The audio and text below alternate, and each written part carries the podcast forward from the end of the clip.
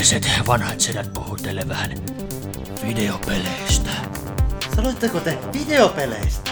Kyllä me sanottiin videopeleistä, joten videopeleistä me puhutaan. Tervetuloa Pelaajakästä 237 pariin. Luvassa on aivan yhtä energinen jakso kuin tämä alkujuontokin. Tyypit ovat studiossa todella lopussa paikalla. Panu Sarnoja, Ihan lopussa. Ville Arvekkari, Enemmän lopussa. Janne Pyykkönen. Ihan normaali.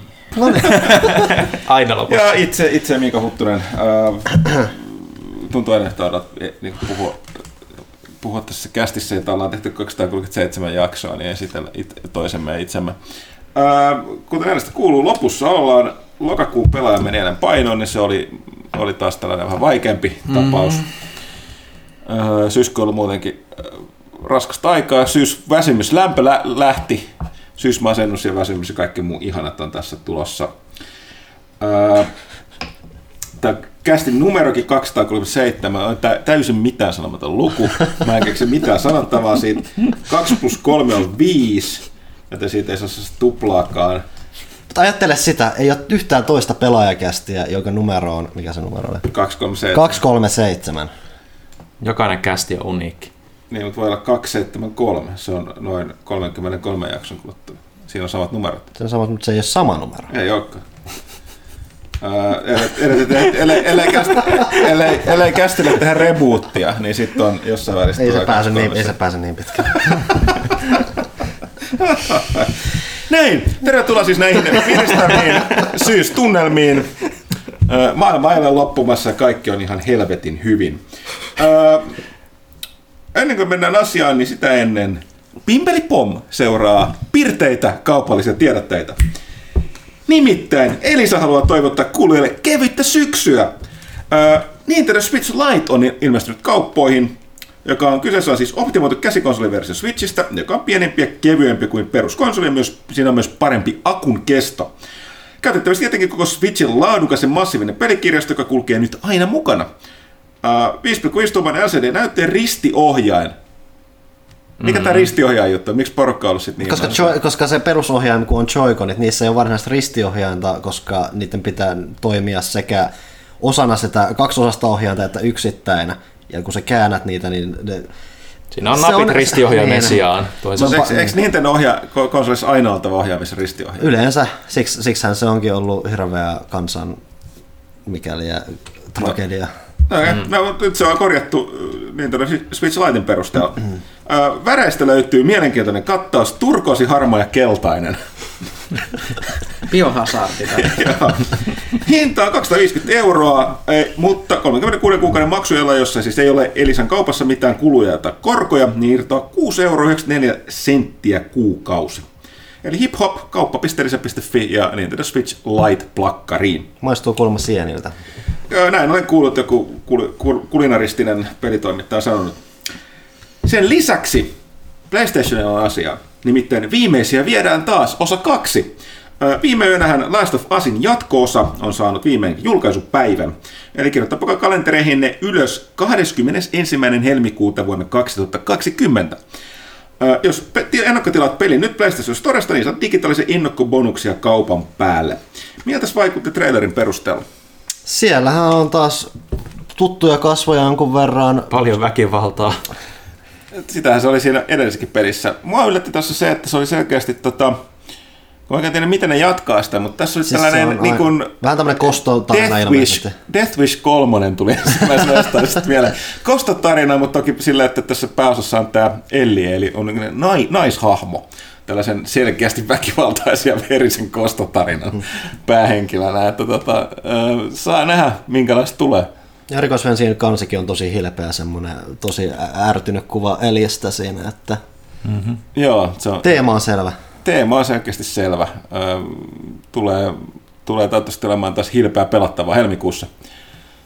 Koska tota, eihän se ekakaan nyt ollut mikään maailman piristävin peli. Niin. Joo, hieno oli- Soul saattoi olla sosiopaattinen. Mutta Ne pelilliset ansiot oli muualla kyllä, että sillä niin kuin, että kun siinä pirteydessä. No tää on sellainen, että nyt, nyt niin sanotusti Otto-tytär, jossa neljäntäselosuksessa aina on, niin senkin sitten on perinnet Joelin piirteitä. Siitä on tullut so- sosiopaattinen massamurhaaja. Mutta Joelkin on mus, mukana vielä. Että. Joo. No mutta näin. Last of Us Part 2 kaupoissa 21. helmikuuta 2020. Pimpeli pom, kaupalliset tiedotteet päättyvät. Kylläpäs jo asteet nousee. Joo, mm. ja kierrokset. Äh, tota, tosiaan lokakuun, lokakuun pelaa painossa otetaan pieni hörppy. Hyvin meni. Hyvin meni. Äh, kurkkua kuivas. Äh, niin tota, joo, Lehtihän se on. On se lehti. lehtihän se on. Tosiaan, mä en tiedä mitä. Ja tankki meni täysin tyhjäksi eilen. Se johtui siitä, että Meinas käydä niin, että ihan vakavasti harkitse, että pitääkö jättää pääkirjoitussivut, tekemättä.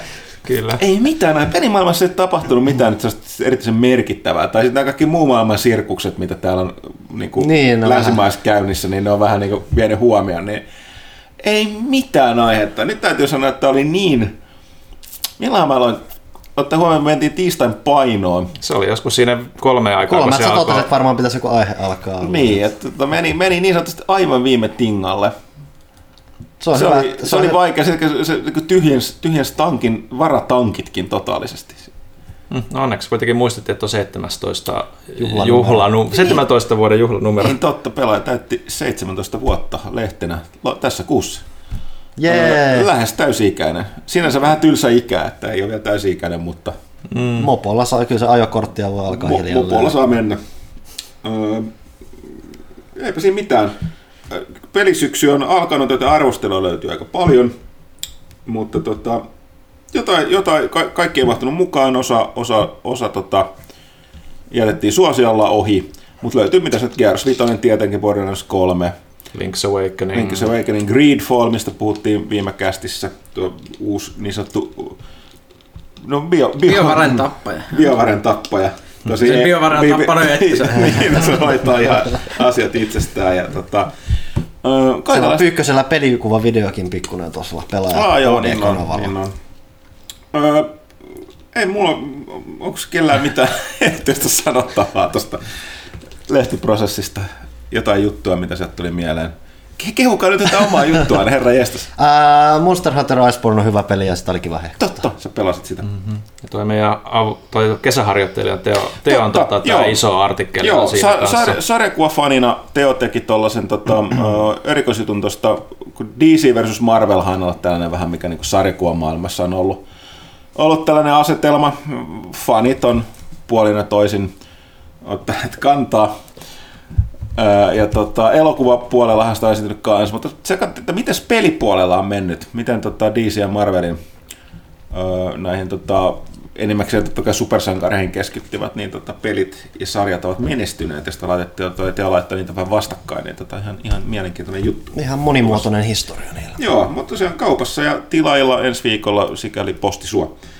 Öö, mutta tota, tosiaan tässä on tullut syksyn, pelisyksy alkaa. Ka- kaikki muuhan on täysin totta kai turhaa, paitsi ensi tiistaina saapuva Destiny 2 Shadowkeep.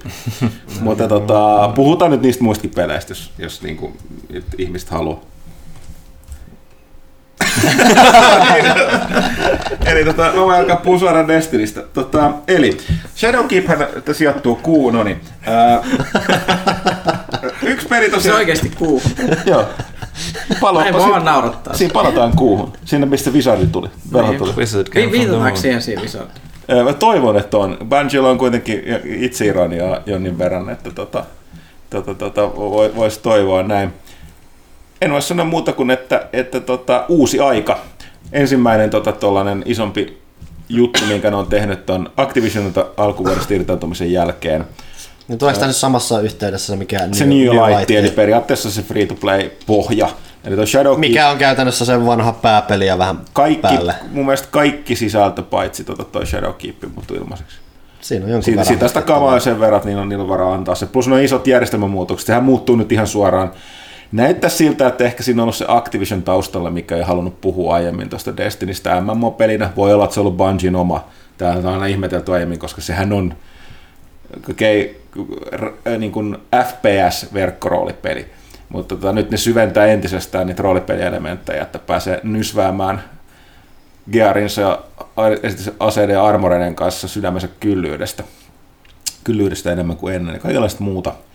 muuta. Niillä on hyvä, hyvä meininki näyttäisi nyt olevan. Ideana muutenkin se, että nyt on, on se, että seasoneittain sellaisia kokonaisuuksia, missä ne, ne on kokeillut sen, ne kokeili Activision aikana, että ensin tuli näitä yksittäisiä niin kuin sen emmopelin jälkeen näitä, näitä tota, laajennuksia, ne tuli vähän tällaisia perinteisen tyylisiä ja sitten siinä välissä ilmastisältöä. Sitten kokeili season-tyyppistä, jossa tuli sekä ilmastisältöä että maksullista sisältöä siinä tota, uh, se niin seasonin muodolla, että se ripoteltiin sellaisen niin aina sen, mm. käytännössä katsoen yksi season oli, muistas mä oikein, suunnilleen niin yksi niin kuin kevät, kesä, syksy, talvi. Tuli sitten, ei nyt niin montaa vuotta tullut, tuli sitten kolme vuodessa. Tuli sitten peräti neljä. Hyvin, hyväpä mäkin tiedän. Vuodessa pitäisi olla neljä Niin. seasonia. Niin. Mm. Luultavasti joo näin. Hyväpä mäkin tiedän. Yli 1200 tuntia pelikellossa, enkä mä tätäkään osaa sanoa. Mutta joka tapauksessa niin tota, nyt jatkossa se tulee olemaan sitten tämmöistä verkkorollepeliä, jatkuvaa sisältöä, joka pyörii aina yhden jutun ympärillä, jotka tulee liittyy kuitenkin toisiinsa seasonista toiseen. Eikö se idea vähän kanssa, että sun ei välttämättä tarvitse olla pelannut sitä kaikkea, mitä aiemmin on? On joo, no niin siis nyt on nimenomaan, että New Light on semmoinen, että jos sä ostat Shadow, kaikki aloittaa, jos sä tutuspelaaja, niin sä aloitat silleen poverillisesti samalta viivalta, että sä voit alkaa pelaa suoraan sitä Shadowkeepia, mutta ei ole, ei, et ei ole pakko enää pelata niitä tota, ö, alkuperäiskampanjoita läpi. Sehän on tavallaan sellainen ylimääräinen porras siinä, jos nyt niin kuin, kaverit värvää mukaan tai vanhat pelaat tuli, siis sitten et pelannut, niin yhtäkkiä tuli, että hei, että pelaappa tästä nämä, nämä tota, aiemmat jutut ennen kuin pääsit messiin. Taisin puhua tästä viime kästistä. Nämä kästitkin alkaa olla vähän tällaisia 237 kästin jälkeen, että Oletko muistaa. sä ehkä jostain Destinistä joskus maininnut? Poro, te, te, te, kun te kuuntelette niin hyvin, sit voitte muistaa enää mitään. Niin. Mutta joo, äh, Kuuhun siellä on velhoja noita. siellä, on, ja- siellä on kaikenlaista tosiaan, mutta tota, uh, my body is ready. Luultavasti mua ei näe ensi keskiviikkona toimistolla. Kyllä mäkin sen testaan. Se on PC-lläkin isosti. Totta, siirtyi Steamiin, siirtyi Steamiin. Tota, se on se yksi suurin muutos, se, mik- miksi kaikki serverit on alhaalla ensi maanantaina, koska ne, se on se viimeinen siirto Battlenetistä, eli Activisionin alaisuudesta, niin tuonne Steamiin. Ja PChän se Ease Mode näyttää hyvältä, mutta tota, kaikki saavutukset ja achievementit ja tällaiset niin kuin jutut, mitä porukka tekee, niin PCllä on huijausta, jos multa kysytään, koska PC... Miksi ihmiset ei pelaisi konsolillakin hiireen näppiksen kanssa? Eikö se ole mahdollista? Öö, mä Se rii, tiedä. riippuu. Taitaa- Se on välillä se- vähän... Kyllä, kyllä siis hajanaisia tukia on, mutta se välillä vähän... Venäjä nyt, siis mun se mielestä tästä vähän peli, peli Kun ainahan puhuttiin, että esimerkiksi PUBG-konsolipelaajat on niinku pelannut silleen. Koska ja- tota, No Call, siis sehän on kanssa, että mitä aikoinaan on tehty, että jotkut yksinkertaisesti huijaa sitä konsolia sillä, että heitä tämä nyt tulee oh, NS-ohjaimen kautta, mutta oikeasti No mulla sitähän on mä tässä niinku hain. Niin. Eihän mitään virallisesti siis puhuta. Mut, mut, mut siis tiedätkö, vähän helpompaa raidaamista. Kato toi, koska Call of Duty Modern Warfareissahan tulee olemaan nyt aika kattava tämä crossplay-ominaisuus, mikä oli tuossa betassa, eli tota, kaikki alustat, boxipleikka ja PC voi pelata ristiin. Sä voit kyllä laittaa sieltä sen valinnan päälle, että, että se hakee sulle vaan sellaisia pelejä, missä kaikilla on sama ohjain. Ja mun mielestä siinä kyllä mainittiin, että kun mä nyt muista, siis olisi kuvitella, että ainakin boksilla olisi itsestään säilyvyys, että ja näppis, mutta mun mielestä oliko se silleen, että vaan toisella oli, että se on pleikalla vaan. Kyllä boksilla ainakin puskettiin jotain. Mä en, se, se on se, kun mulla ei tule mieleenkään käyttää konsolille hirveän Niin, sama kun mulla on kuitenkin se okei, pelikone siinä sit vieressä, mm. jos mä tarvin jotain mm. sitä kautta, että ei kauheasti ajatukset kulje siellä päässä. Mm. No mutta että tämä muut miskään Destiny kästiksi, niin tota, ää, jonkalaisen mä voin kyllä tulla vetämään, vetämään tota Thomas varmaan messiin siihen. Mm-hmm. Puhutaan muuta. Ää, Että mitä ollaan pelattu? Tietysti noita arvostelupelejä, Aika pitkälti joo. ää, mutta vähän ehkä jotain muutakin. Tuo yksi peli, mikä ei ehtinyt arvosteluun lokakuun lehti, oli Surge 2, Surge 2, mutta Pyykkönen ehti testata sitä nopeasti. Se tuli eilen. Et, Todella nopeasti. todella no, nopeasti, mutta siis huono tutoriaalikenttä, koska siinä ei ollut vielä mitään silleen, saat tehdä mitään hauskaa. Ja se on semmoinen putki aika lailla. Mutta sitten heti kun pääsin sieltä ulos, sitten siinä on semmoinen bossi, joka myös on semmoinen, että tiedätkö, sulla, sulla on alussa tutorial-kentässä, sä et ole oikein vielä kunnolla upgradeannut mitään sun vehkeitä, sitten se on semmoinen bossi, joka kestää niinku sulta 70 hittiä, ja se tappaa sut kolmella hitillä. Ja sit se on vaan semmoista, että sit sä streiffaat sitä niinku 10 minuuttia silleen hiljalle ja nips, nips, nips. Ja, sit, ja, se, se, silleen, ja se, oli, se oli ihan puuduttava. Mutta sitten kun pääsin siitä pois, niin sitten se olikin ihan sitä hyvää soulsia. Paljon, sä, sä näet siellä tyyppejä, ne hengailee, sä menet, sä leikkaat niiltä raajat irti ja sitten sä rakennat ne raajat mm-hmm. itsellesi. Ja sitten sä leikkaat niitä aseet irti ja sitten sä rakennat ne aseet ja ne on tosi siistin näköisiä. Eli edelleen vähän muutakin kuitenkin kuin pelkkää soussia. Ja no joo, siis se, se, se lootin kerääminen on siinä tosi kiva, koska sä näet vihollisen, niin sulle heti tulee mieleen, että sä haluat jonkun tietyn osan siltä. Se on semmoinen niin aktiivista lootin keräämistä, eikä semmoista niin randomia, että viholliselta vaan tippuu joku juttu, vaan sä tiedät tasan tarkkaan, mitä sä saat. Esimerkiksi jos sä oot tappanut, sun pitää upgradeata jotain tiettyä juttua sun armorissa tai muuta, niin sitten tiedät, miltä vihollisilta sä saat sen tyylisiä osia. Silleen, niin, niin siinä on silleen kiva hirveästi shortcutteja silleen Dark Souls 1 tyyliin. Ylipäätänsä maailma on kai vähän kiinnostava niin kuin ykkösen, että ykkösessä olet jossain teollisuuskompleksissa. Joo, toi on kaupunki, että... jossa on se ihme nanoruttori ehumassa ja siellä on jotain poliisia ja jengiläisiä ja muuta, ja ihmiset on jossain ihme kulteissa ja muuta, kun sä oot tullut klassisesti koomassa kaksi kuukautta, kun maailma on muuttunut Klassikko. semmoiseksi kummalliseksi ja mu- mu- muuta. Ja, Onko, mu, onko muisti kuitenkin tallella? No em, veikatkaa. No, siis, siis, siis, siis sulla on outoja flashbackkejä lentoonnettomuuteen ja muuta. Sä saat itse tehdä hahmon, mikä on hienoa. Silloin ihan niin kuin saa valita naaman ja alkuasusteet, mitä sillä on päällä. päällä ja siinä on jopa ni- niissä on jonkunlainen backstory. Mä en tiedä, vaikuttaako se oikeasti yhtään mihinkään se backstory, vai oliko se vaan siinä alkuruudussa vähän silleen lämmittämässä sua. Mut, mut, siis, ihan, siis se tuntuu niin kuin ensimmäiseltä Surgeilta, mutta paremmalta. Se taistelu oli tosi musta naheva olosta. Sä, sä aina niin kuin hakkailet vähän tyyppejä ja sitten yhtäkkiä huomaat, että nyt sillä on jotain hajalle, paina nappia ja sitten tulee semmoinen animaatio, missä sä silvot ne hirveillä tavoilla ne tyypit silleen ja sitten tulee luutti. Kaunista. On. Ja Mm-hmm. ne aseet on semmosia, tosi semmosia, siis no, lähes kaikki on siis, tai kaikki on melee-aseita, vaikka ollaan skifi-meiningissä, niin siellä on ihan ihmeellisiä keihäitä ja miekkoja, mutta ne ei ole tietenkään miekkoja, kun ne on Ne, jotain... on melkein, ne tunt- näyttää jotain häröitä rakennelmilta jostain. Ne on jotain outoja, niin kuin ne olisi revitty jostain seinästä irti jotain osia. Osia. Ja, ö, mun suosikkiase tähän mennessä on sellainen ihmeellinen putki, joka on vähän niin kuin joku polttoleikkuri ja liekiheitin yhdistettynä, mutta se kärventää silleen vaan läheltä ja siinä on jotain teräosia ja muuta. Mä oikein tiedä mikä se on, mutta sä samalla niin kuin leikkaat ja kärvennät ne tyypit. Onko siellä jotain nimi niitä, niillä aseilla? On, mutta en, en mä niitä muista. Niitä, Ne, mitään, ne, niitä, ne ei käy tarpeeksi järkeä sitä kautta. Öö, no, se on joku Burninator, en mä muista okay. mikä, mikä se oli, mutta niinku, öö, ehkä, ehkä niinku tarkoitus ennen tyyliä tä- tässä tapauksessa. Ja, tota, Sitten mä, sit mä illan vaan käytin esimerkiksi silleen, että mä kaikki viholliset, mitä mä löysin, niin mä lehkelin ne monen kertaan kappaleiksi, että mä saisin ihan kaikki osat niiltä ja voisin kokeilla, että mitkä armorit näyttää kivalta ja si- silleen, että semmoista niinku... Pitäisi niitä Kiva. grindata sillä, että sä yleensä saat vaan sen yhden osan siltä yhdeltä viholliselta. No että se jos sä esimerkiksi leikkaat vai- joltakin käden, niin sitten sä saat sen blueprintin, jolla tota, sä voit rakentaa käsiosan, joita sä tarvit tietysti kaksi. Kaikissa seteissä, niin kuin mitä armori on, niin niissä on niin kuin kolme ja viiden osan noin noi settibonarit. Eli sä mielellään haluat niin kuin sen full setin aina.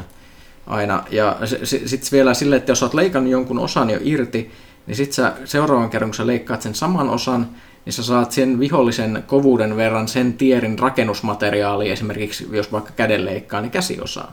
Niin se on aika loogista, että nyt kun mä haluan rakentaa tuon tietyn armorin, niin sitten mä menen tappaa näitä tyyppejä. Kuoleeko yksi yksittäinen vihollinen siihen, että sä leikkaat jonkun osan? Että sä Joo, yksi osa- Sä et saa palotella niitä siitä. Joo, joo, joskus ne, siellä tulee semmoisia revenge enemies, jotka on siis, jos ne on tappanut jonkun toisen pelaajan, niille tulee semmoinen niin revenge-merkki sinne päälle. Jos sä tapat sen, niin ikään kuin hänen henkensä lepää rauhassa ja sit sä saat niin kuin hirveän läjän niitä materiaaleja. niin kuin kertoa. Ah niin, siinä on Souls-tyyppinen. Souls-tyyppinen Niin juttu. online-juttu, että se joo. Ja, ja siis yleisesti se on kiva semmoinen räkänen synkkä tulevaisuus. Vähän semmoinen heavy metal meininki. Se on tosi siistiä olla, tiedätkö, kyborgitappaja. I like it. Kannen taakse, siisti olla Niin. kiporki tappaa. No niin. Ne, ne. Ei, ei, ei siinä mitään. Se, se, se jotenkin siis se on, se on ihan äärettömän koukuttava se mekaniikka, millä sä niinku finishaat niitä tyyppejä sillä leikkausjutulla. Koska se, se vaan jotenkin, että sä aina saat luuttia ja sit sä saat semmoisen Mortal Kombat-maisen niinku lopetusanimaation vielä, niin se on Mikäs sen parempaa? Mikä sen paremmin? No niin. Sairasta väkivaltaa peleissä. Kyllä. Mitäs tosiaan, muut ei ole taidettu...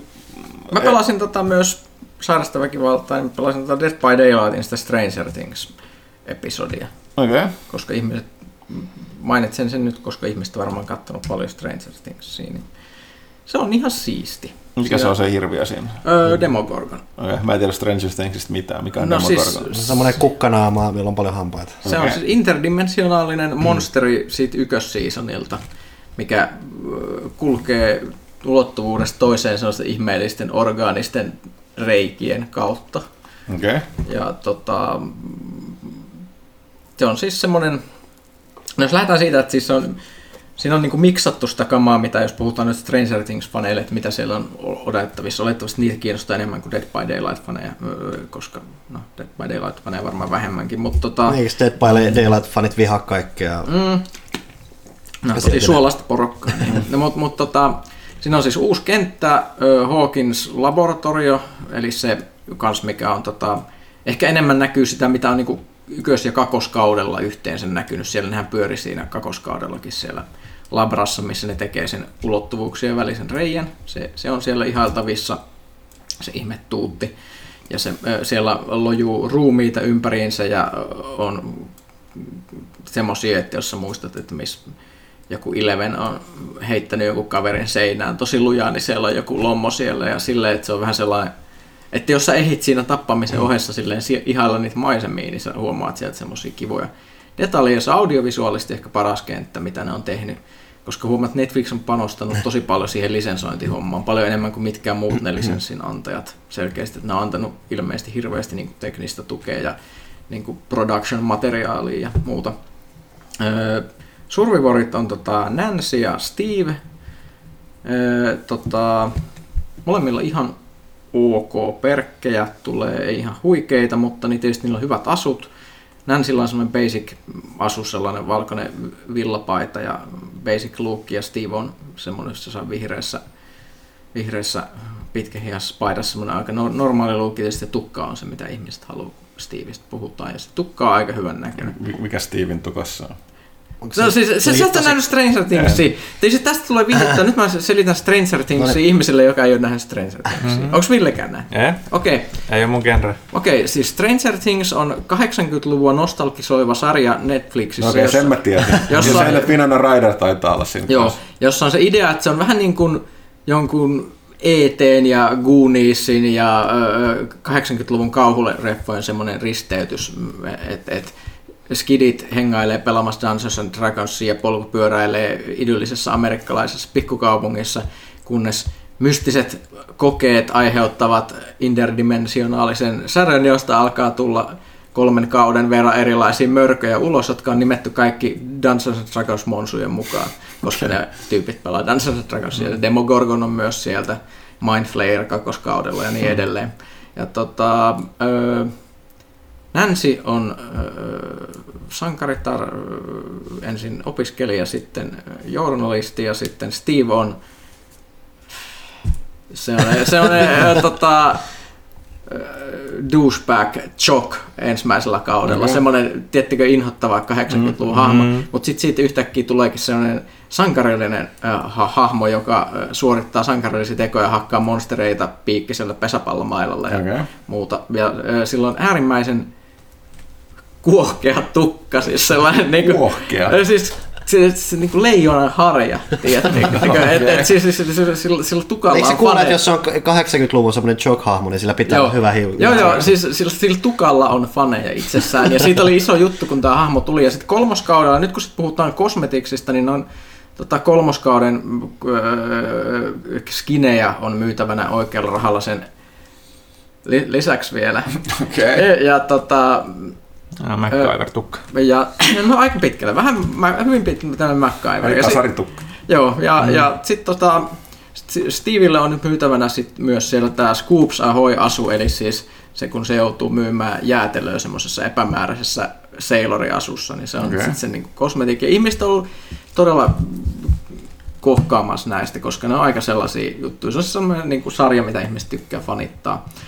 Ja tota, Demogorgon on ihan miellyttävä killeri, Sitä buffattiin just eilen hotfixillä. Sen jutut on se, että se voi tehdä semmosia, maahan semmosia reikiä, mistä tulee sitä ihmeellistä valoa ja kuuluu outoja ääniä. Ja sitten se sukeltaa semmoinen reikä ja se voi tulla toisesta reiästä ulos. Eli se tekee semmoisia niin putkia sinne kenttään, mistä se voi suikkia menemään. Ja kun se tulee sieltä ulos, niin sitä ei vähän aikaa, niin, niin kuin siitä ei ole mitään merkkiä, se on ihan hiljaa sen hetken aikaa, kun se tulee sieltä, se voi yllättää. Ja sitten sillä on semmoinen syöksy, millä se voi loikkia semmoisia viiden metrin hyökkäyksiä. Se vaikuttaa ihan hyvältä, mutta siinä on parhaat äänet, mitä, mit, mitä siis audiovisuaalisesti ihan huikea verrattuna muihin Dead by Daylightin tappajiin. Sillä on ihan oma esimerkiksi toi takaa jo musiikki, mikä on semmoista Stranger Things musiikkia, semmoista epämääräisiä kasarisynä soi ja silleen. Mm. Ihan hirveät jytinät, kun se juoksee menemään, koska se on paljon painavampi kuin ne muut tappajat. Muut, se, sitä pelaa vaan ihan sen takia, että se on miellyttävä. Siis, öö, ilmeisesti nyt sitten oletetaan, että seuraava lisenssi, mitä siihen tulee, on tota It, koska It on nyt muotia, ja sitten yhtäkkiä samana päivänä kolme tota, sen pelistudion tyyppiä alkoi seurata Twitterissä Stephen Kingia. niin, niin, niin, tämä on vähän tällainen, niin kuin just silloin kun se leffa tuli ulos. Niin, niin, nyt... Tosin miksi, miksi ne ei seurannut aiemmin Stephen Kingia, jos ne tekee tuommoista? En mä tiedä, mä luulen, että toi on enemmän semmoinen, niin kuin, että tämä on tapa, millä voi viestiä Niin. Kansalle, että antaa niille vähän sellaista niin kuin kuumottelua, koska tämähän on tämä nykyaika, että ihmiset pitää saada hypettää itse tämmöisillä jutuilla. Mä oon ihan varma, että puolet kaikista pelien liikeistä on just tämmöisiä, että ne on oikeasti vaan niinku tahallisia juttuja, Joo, että saadaan hype Mm. käyntiin. Niin, niin tällä tavalla se menee. Mm. Niin, niin saa nähdä. Mutta semmoinen oli siis Stranger Things. Dead by Daylight, Stranger Things, Stra- Stranger Things, okay. Ää, joo, tosiaan muuten itse olen pelannut Gears 5, josta tein ton arvostelulehteen. Tä- tykkäsin, siis olen pelannut sitä ihan pipon, niin monin pelejä, mm. Hornemoria ja muita ja kaikkea muuta, että tota, yllätyin. Mä luulin, että mä en enää ikinä pelaisi yhtään Gears-peliä, mutta toi oli, oli mukavan, mukavan erilainen. Se Coalitionsin nelososassa, nelososassa niin oli vähän sellainen uusi tarina, mutta muuten vähän sellainen kökkö ja kaavamainen, joka tietysti perus oli, mutta tässä on tehty ihan uusia juttuja, vaikka nyt ei mitään sellaisia niin mullistavia, että se Gears pelinä muuttuisi, niin kun, jos Gearsista on tykännyt, niin tykkääkö tästä tostakin, mutta tämä oli jotenkin sellainen miellyttävä, miellyttävä kokemus. Sen arvostelusta voi lukea lisää sitten tuossa ensi viikolla. Mm-hmm. Öö, Mä oon mua häiritsee Gearsseja niitä. Mm. Niillä on hirveästi mukaan jotain haarniskaa niskassa ja muut, mutta ei kypäriä. Miksi ne ei käytä kypäriä? Eikö se harnissakin ole joillain silleen, että se menee tähän niinku kroppapuolelle, mutta sitten niinku ei ole varsinaisia hihoja tai tämmöiset kädet? ei tietenkään, Niin. koska sulla on sellaiset tota, Tykit. puurungon kokoiset Niin. tota, tykit, niin pitää päästä esittelemään. Niin. Se ei mm-hmm. siis Master Chiefistä pitäisi ottaa mallia. Mm. Kaverilla ei näy iho senttiikään. Mm, On siellä tietysti sitten nämä Carminein velje, veljeskatras, jolla on kaikki ne kypärät päässä. Se on niiden juttu. Tässä on huvittavaa, että niin on veljen, se Clayton Carminein veljen tytär, niin sittenkin on se kypärä päässä, se ei ota ko- koskaan sitä pois. Onko se vaikuttanut niinku suhteessa niinku niiden selviytymiseen siinä maailmassa? Onko se niinku selviytynyt paremmin kuin Ei, päinvastoin. Ne, ne Clayton, jos nimi on Clayton, ei Carmine, ei kumpi. Niin jos niin sukunimi on tota, Carmine, niin todennäköisesti sua kuolee. Ei se on outo, että ihan kun hahmo, jolla ei ole tunnistettavia kasvoja, olisi jotenkin helppo, helpompi pyyhkiä pois siitä tarinasta. Mm, vähän niin kuin punaiset paidat. Synkkä. Mutta tota, ei siis, se on, on, on ollut yllättävän kova. Hmm. Öö, sitten tota, tässä on sellainen, että meistä ei kukaan Borderlands, tai siis on pelannut Borderlandsia. Öö, kakkosta. viimeksi sanoi, että se pelasi kaiken kakkosessa. Joo, Joo, ei mutta tota, ei tarvitse ei, ei, ei, ole kukaan meistä ei odottaa tätä kolmosta, meistä ei kukaan sitä. Mä pelasin sitä Gamescom-messua sen tunnin ja se oli ihan sellainen... No, mä oon sanonut, mä en ole, vaikka mäkin olen pelannut niitä ekoja ja se, se mun mielestä Tales of the Borderlands on paras Borderlands-peli, mutta en mä enää... Eikö se johtuu siitä, että kun on liian samankaltaista Destinyn kanssa, ei vaan niinku... On yksi, yksi alla, niin toinen ei enää innosta, mutta tota, Panu oli nyt ehtinyt testata, vaikka sä et tehnyt arvostelua tuohon. Arvostelut taisi tulla, tota, tuli tota, tota, Siellä on Paavia ja Vardia. Paavi ja Varditakin, joo noin.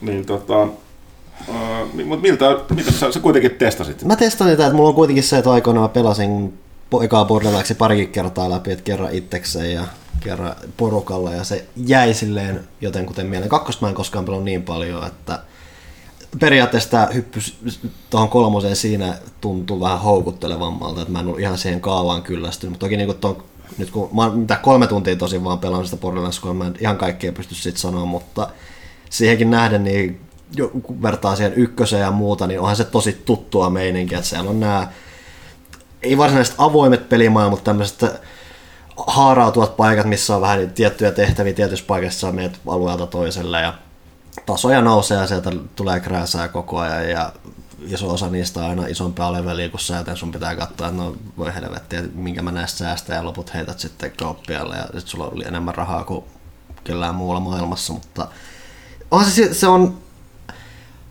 tosi hauska siinä just, että nyt, nyt kun puhutaan Borderlands, Borderlandsista ja sanotaan sana hauska, niin mä haluan alleviivaa sitä, että sitä on hauska pelata hyvin spesifisissä olosuhteissa. Et se, mikä, se, mikä tuossa ei ole... Niin Niinku, humalassa.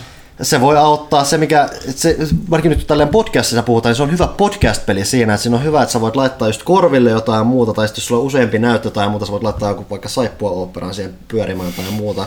Koska sit sä vaan lähdet siinä Borderlands-pelissä grindaamaan ja kerää niitä aseita ja keräämään, tekemään tehtäviä tai muuta, ja silloin sun ei myöskään tarvitse keskittyä yhtään siihen, mitä se peli sanoo sulle, koska kasvavissa määrin se, sillä ei ole kauheasti merkitystä, ja se alkaa mennä vähän tuskalliseksi yliyrittämiseksi välillä, että varsinkin kakkosen ja myötä se mm. huumori alkoi mennä vähän sillä on tosi spesifinen tyyli ja sillä varmasti on faninsa ja muuta, mutta se, ei, se on niin kuin nytkin netissä tästä paljon puhuttu, että se vaan on melkein aggressiivisen epähauska välillä se, se lähtee semmoisella söpönä, että okei, tämä on... Varsinkin kun sen pelin koko keskeinen, yksi keskeisistä hahmoista on just tämä claptrap, jonka tarkoituksella on se, että se aha, tää on niin tyhmä, että se on hupsu, mutta mm. se, se, koko peli alkaa vähän kasvaa sitten siihen, että kaikki on vähän sellainen. Kaikilla on, just, kaikilla on joku hillitön halu murhata ja siitä sitten väännetään vitsiä, että haha, kun on kivaa tappaa ihmisiä ja katsoa tätä tuskailua ja sitten siellä on jossain joku vessa, joka räjähtää. Ja se, et se, se Tässä huumori... Se ero, se, ero surgeen. Surkeessakin on hirveä halu murhata, mutta siinä ei mitään hauskaa. Se on vaan tyydyttävää. se, sehän tuossa on, että se, se on, se on tyydyt, siis tyydyttäväkin, tyydyttävä, hauska pelata. Et siinä on just se, että se on, kaava sitten on tosi samaa edelleen, että sä meet, teet niitä tehtäviä niissä tosi, ei kauhean, tosi hyvin tietyllä tavalla rajatuissa alueissa ja muuta, muissa, että jos miettii vaikka jotain Destinyä tai muuta, mikä kuitenkin lähtee sulla on se tavoitteet ja se yhteisöllisyys vähän erilaista. Sehän ylipäätänsä mikä tässä on, että sulla on edelleen mitä sä kerät on tyyliin nämä aseet tai muuta, että armorit on edelleen vaan näitä shieldi tämmöisiä recharge juttuja, että se ei vaikuta visuaalisesti miten tai muuta. Että se ainut luuppi siinä on se, että sä vaan saat koko ajan lisää sitä satunnaista kamaa ja se nyt toimii välillä vähän erilailla tai muuta. Että se ei ole muuttunut kauheasti siitä, mitä se aikoina oli ja se on just se, että se toimii, jos sä teet jotain muuta samalla, mulle ainakin sit mä en vaan pysty kauheasti keskittyä. Et mä huomasin ylipäätään, kun se, se peli selittää sulle paljon koko ajan. Niinku yhden, pätkän, yhden pisteen jälkeen mä vaan lopetin kuuntelemasta ollenkaan, vaikka mulla ei ollut mitään muuta. Mä en vaan keskittynyt yhtään siihen, mitä se peli kertoi mulle. Se on vaan just semmoista, että vähän aivot narikkaa ja katsotaan, kun luvut nousee ja Joo, vähän videopeleissä pitää olla. Kuulostaa vähän kuin Kingdom of Amalurilta, että Rekoninilta. Että heti kun lopetti kuuntelemisen, niin se alkoi olla viihdyttävää. Se, niin, Jeesus sekin, siis jännä mitä mä muistan jälkikäteen, kuinka tylsä peli se oli. Siis suurena fantasia roolipelejä ja Mä en saanut sitä ikinä pelattua, kun mä vaan, aina vaan väsyin kesken. Joo, siis se oli aivan käsittämättömän uuvuttava. Siis se, niin kuin Fablinkin se pissakakka pieruhuumori niin oli jotenkin persoonallisempaa kuin se oma ollut. Siis mä huvitti, mm-hmm. kun palkkasin vielä se Ara Salvatore, joka oli silloin kuuminta hottia, niin tota, kirjoittaa se 700 sivuisen, oliko se 7000 sivuisen, niin jonkun taustatarina sen maailman joka osa-alueelle. Että tota, oli niin kuin, Jeesus. Uh-huh. Okei, okay, mutta joo, siis äh, toiset Borderlands 3 on oikeasti odotettu, myynyt en, ennätyksellisen hyvin, yli 5 miljoonaa chibaletta. En ole sen enempää ehtinyt kyllä katsoa, miten se on otettu vastaan. Että sille... Vähän vaihtelevaa, että siellä on muutamia ysejä ja tämmöisiä ollut, mutta just taas kas seiskaa ja tällaista, jos muutamia teknisistä asioista kritisoida. Joo, sitä mikä, mikä, mikä, eniten, että mikä mulla lähinnä tuli vastaan, pelasin tosiaan PS4 Prolla, että lähinnä valikot ja tämmöiset, mikä on tosi harmittaa, kun se on kuitenkin paljon sitä inventaariohallintaa mm. tai muuten, ne on välillä vähän jäykkiä, mutta sitten jollain perus PS4 ilmeisesti se ruudun päivitys niin toimingassa kanssa takkuilee vähän silleen Joo. turhankin kanssa.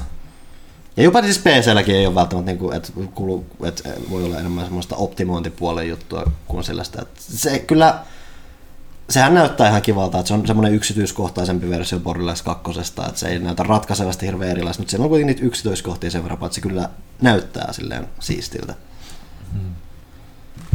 Ok, Borderlands 3. Borderlands 3. Borderlands 3. Ää, mitäs, Ville ei ole ehtinyt pelata juuri mitään. No en nyt ihan hirveästi, että että mä nyt arvostelupelänä pelasin ton Legend of Zelda Link's Awakening, niin, niin, niin tota... Olisikohan postit kuljettanut se, vai onkohan ne niin ilmiliäkeessä se koko instituutio, että Jaa, jaa. Riippuu siitä, onko se hitto ja ruohot vielä.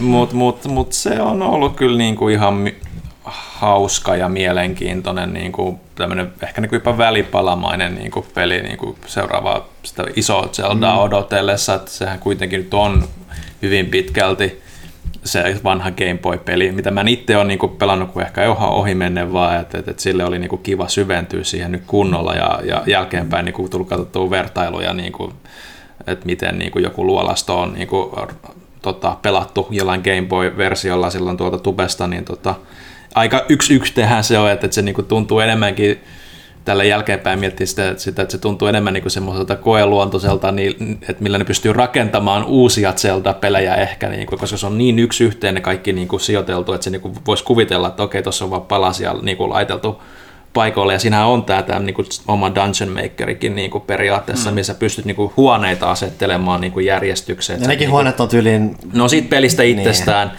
ja sun pitää niinku katsoa, että, että okei, no toi ovi mätsää tuohon oveen, ja, ja nyt on oikea määrä näissä huoneissa arkuja, että me voidaan päästä tää läpi, että se on tosi niinku turha ja rasittava ja tylsä, mutta sitten niinku näkee, että tässä niinku, ne varmaan, niinku, mulla mul tuli vaan sellainen fiilis, että tässä niinku haetaan jotain niinku, uutta niinku, Mario Makeriin, mutta Zelda maailmassa, niin kuin, että tulisi jossain ainakin, vaiheessa. ainakin jotain että, teknistä pohjaa. Että se on kuitenkin mitä just vaikka tämän Link Between Worldsin kanssa tapahtui, että se oli kuitenkin 3DS-peli tai muuta, että se jouduttiin tekemään vähän vanhemmalla laitteella muuta, että sitten on varmaan ollut hankalampi lähteä kehittämään eteenpäin tuommoista 2D-tyyppistä Zeldaa, niin nyt on ollut mm. parempi pohja tossa. Ja se mikä tuossa on ylipäätään muutenkin, että vaikka se on semmoinen suora Mä en ole itse vielä ehtinyt pelaamaan sitä, mutta mielenkiintoista tähän Link's Awakeningissa on se, että koska se on, se on 2D Zelda, mutta se on vielä tämä Game Boy Zelda, ja se on, yl, siinä on yllättävän isoja muutamia tyylillisiä eroja, jokin Joo. Link to the Pastiin nähden tai muuta, ja mä oon enemmän tuttu näistä Oracle of Seasonsista tai muusta, mitä tuli pelattu, että Joo.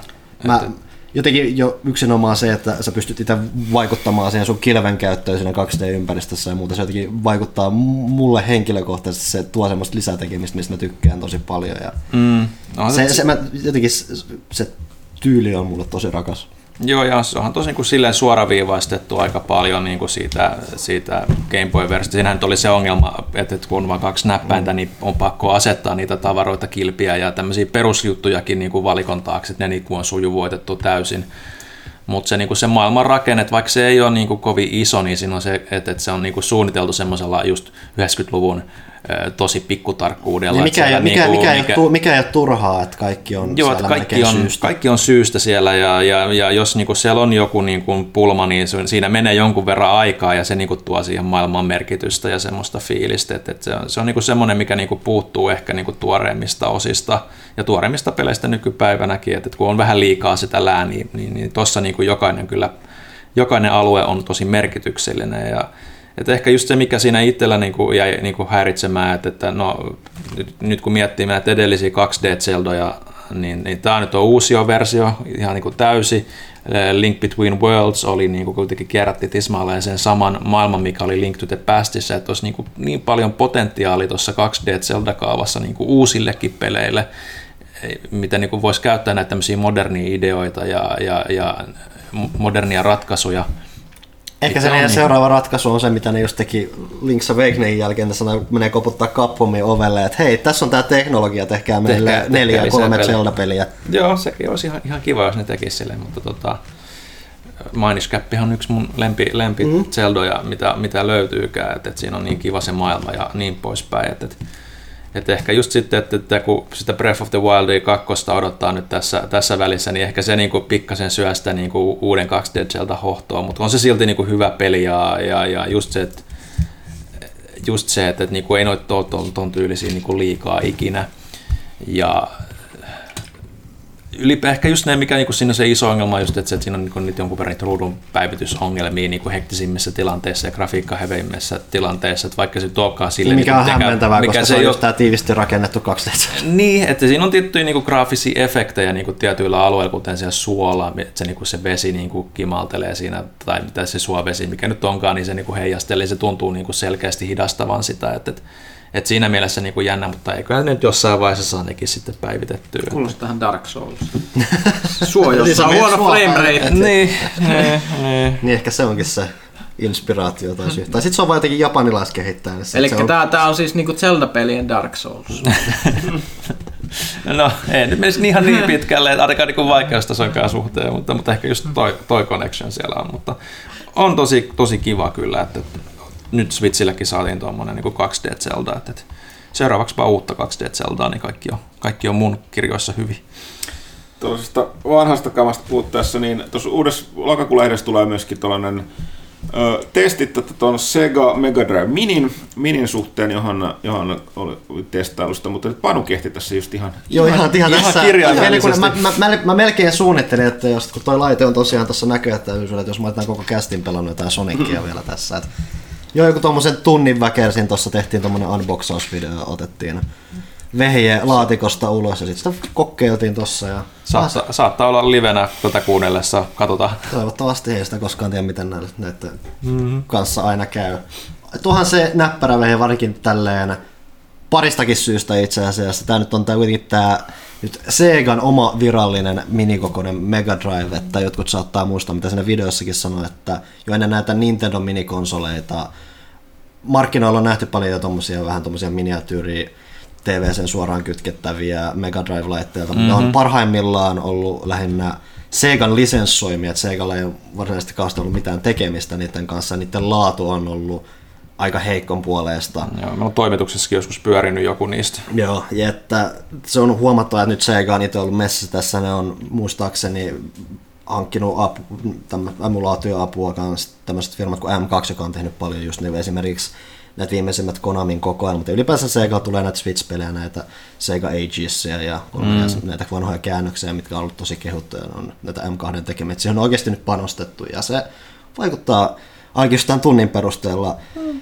oikein näppärältä, että Sonic hyppii, miten muistelisit. Siellä on muutamia pelejä, mitä mä en ole edes koskaan syvemmin koskenut, esimerkiksi tämä Castlevania, mikä tämä nyt on, Bloodlines on japaniksi, se on, oliko se nyt joku New Generation, tai Generation joku, ja joo. mä hämmästyin siitä, että, a, että se on Castlevania-peli, mikä tuntuu sulavalta pela- pelata. Ja sitten se joku on myös huomatu siitä, että se tuntuu niin kuin modernistikin niin kuin sulavalta pelata. Että Joo. se, se tuntui hyvältä, että se, missä, mikä voi jonkun verran vaatia jollekin totuttautumista, että noi ohjaimet, mitä tuossa on, on aika uskollisia, vähän jopa niiden ehkä puutteisiinkin nähden, että tosi kovat naputukset kuuluu. Pyykkönenkin Joo. mainitsi siinä, että se on vähän löysiä ne näppäimet. Sillä.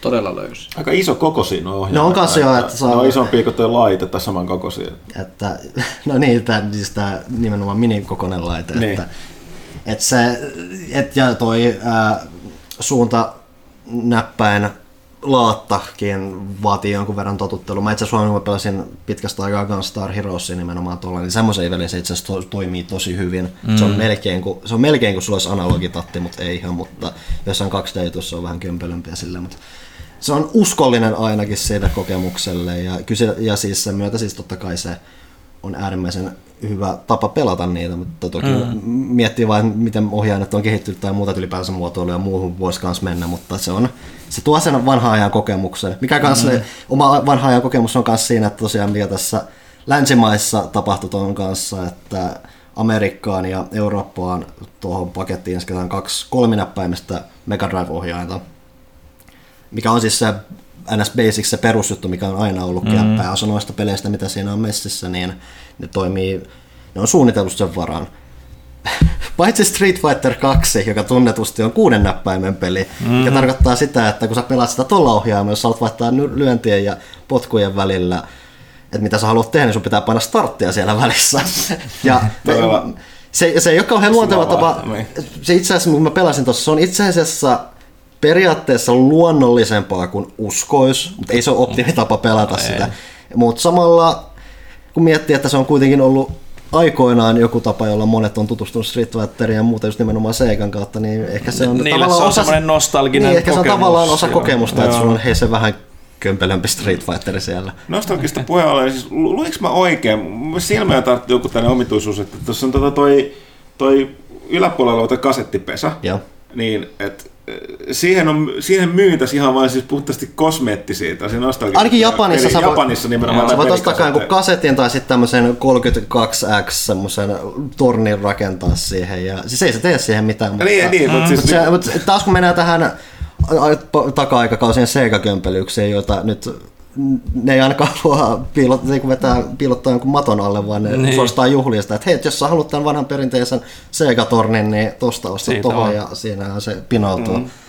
Hu- huvittaa vaan siis, kun kuulostaa niin, niin pähkähullut se idea, että joku ostaisi niin Se- feikki se- kasetin, niin, niin, se niin. laittaa tuohon. Mutta sehän tossa, että toi on kans just, että toi on tosi nätti tuommoinen pikku, että sehän on, mm. että mikä noissa Nintendoissa on kanssa, että se on periaatteessa ihan nätin näköinen jossain mm. hyllyssä. Ja toki siis se on sama efekti kuin siinä C64 minissä, mm. että kaikki petty siihen, että ne, ne napit ei toimi. Joo, Joo, no mä sanoin Ja siis vaikka ne on niinku se näppäimistö, niin siis se olisi luultavasti aivan todella, todella kallista, ihan turhaa mm. tehdä Joo, se, siis mutta se ei se on sen joku se, jos sä teet sen mini, niin se olisi pitänyt toimia. se. Ja to, toki, että sit se, no se kasettipaikka, niin eihän siellä sisällä on mitään, että koko nyt tuohon mm. perustuu, että siellä on joku piirilevy, mikä pyörittää mm. kaikkia esiladattuja mm. pelejä ja muuta. Mutta Ehkä siellä on joku ollut sille, kun on toi SNES Mini ollut, niin sitä on yrittänyt tökkiä sitä luukkua. Ketä ei aukee nyt. Ja se on heti, kun on tommosia turhia ylimääräisiä, tuossa on myös joku volumenappi, mitä sä voit venksalta, en mä usko, että se tee, tekee yhtään mitään. Että. Varmaankaan joo. Ja propsit siitä, että tossa, tossakin lukee, että niin kuin muutamissa vanhoissa Mega Drive noissa ykkösmalleissa lukee, että siellähän lukee, mikä tää on, HD Graphics periaatteessa. High definition. High definition graphics. niin. Aika ennen HDtä. niin. Mikäs? Edelläkävijä. High definition tarkoitti silloin jotain muuta. Kyllä. Ja näitä laatikossa on hehkutettu blast processingia, mutta ei kai niissä vanhoissa laatikossa muuten, että se oli enemmän se markkinointilause jossain jenkkilässä sivussa muuta. Blast processing.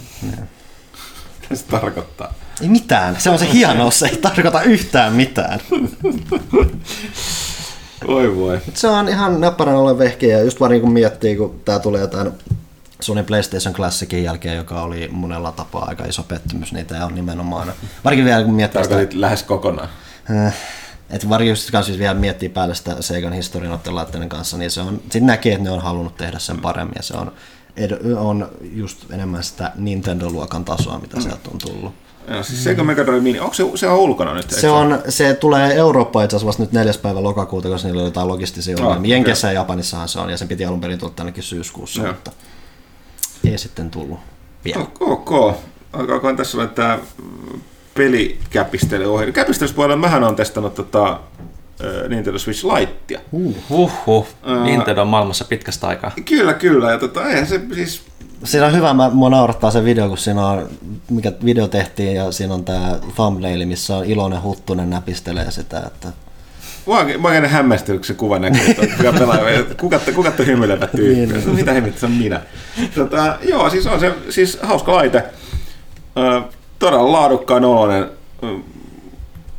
En oikein keksinyt mitään nyt silleen huonoa, huonoa sanottavaa siitä. Toki mullahan ei ole itselleni Switchia lainkaan, että mä en sillä voi verrata siihen tota, Alkuperäiseen. alkuperäiseen, niin kuin, tota, miksi se sanotaan, kun se on irti sitten telakasta? Onko se no siis handheld, handheld, hänen, käsi, käsi, käsi, Että on ihan pikkasen, pien, pikkasen pienempi ruutu ja tosiaan se on täysin niin kuin yhtenäinen, että siinä ei ole mitään irrotettavia osia, mutta siinä on se ri, ristiohjain. Ja se on joka ristiohjaaja. Ja ylipäänsä se pienempi koko mun mielestä se sopii, mitä mä siis äkkiä katoin siinä videolla kanssa, niin se mm. laite sopii mun käsiin paremmin kuin normisvitsi, joka on Joo. just semmoinen tosi vähän Ö, kömpelökapula. Normiswitch mä en osaa sanoa, kun tuota, tuota, nyt jonkun aikaa veivässä se istuu käteen paremmin. Mä huomasin, että mulla tulee, ne tatit on Joo, ne- yllättävän joo. vaikeat Joo. käyttää. Tai siis niin pidemmän päälle ne alkaa niin kuin vähän ottaa peukaloihinsa.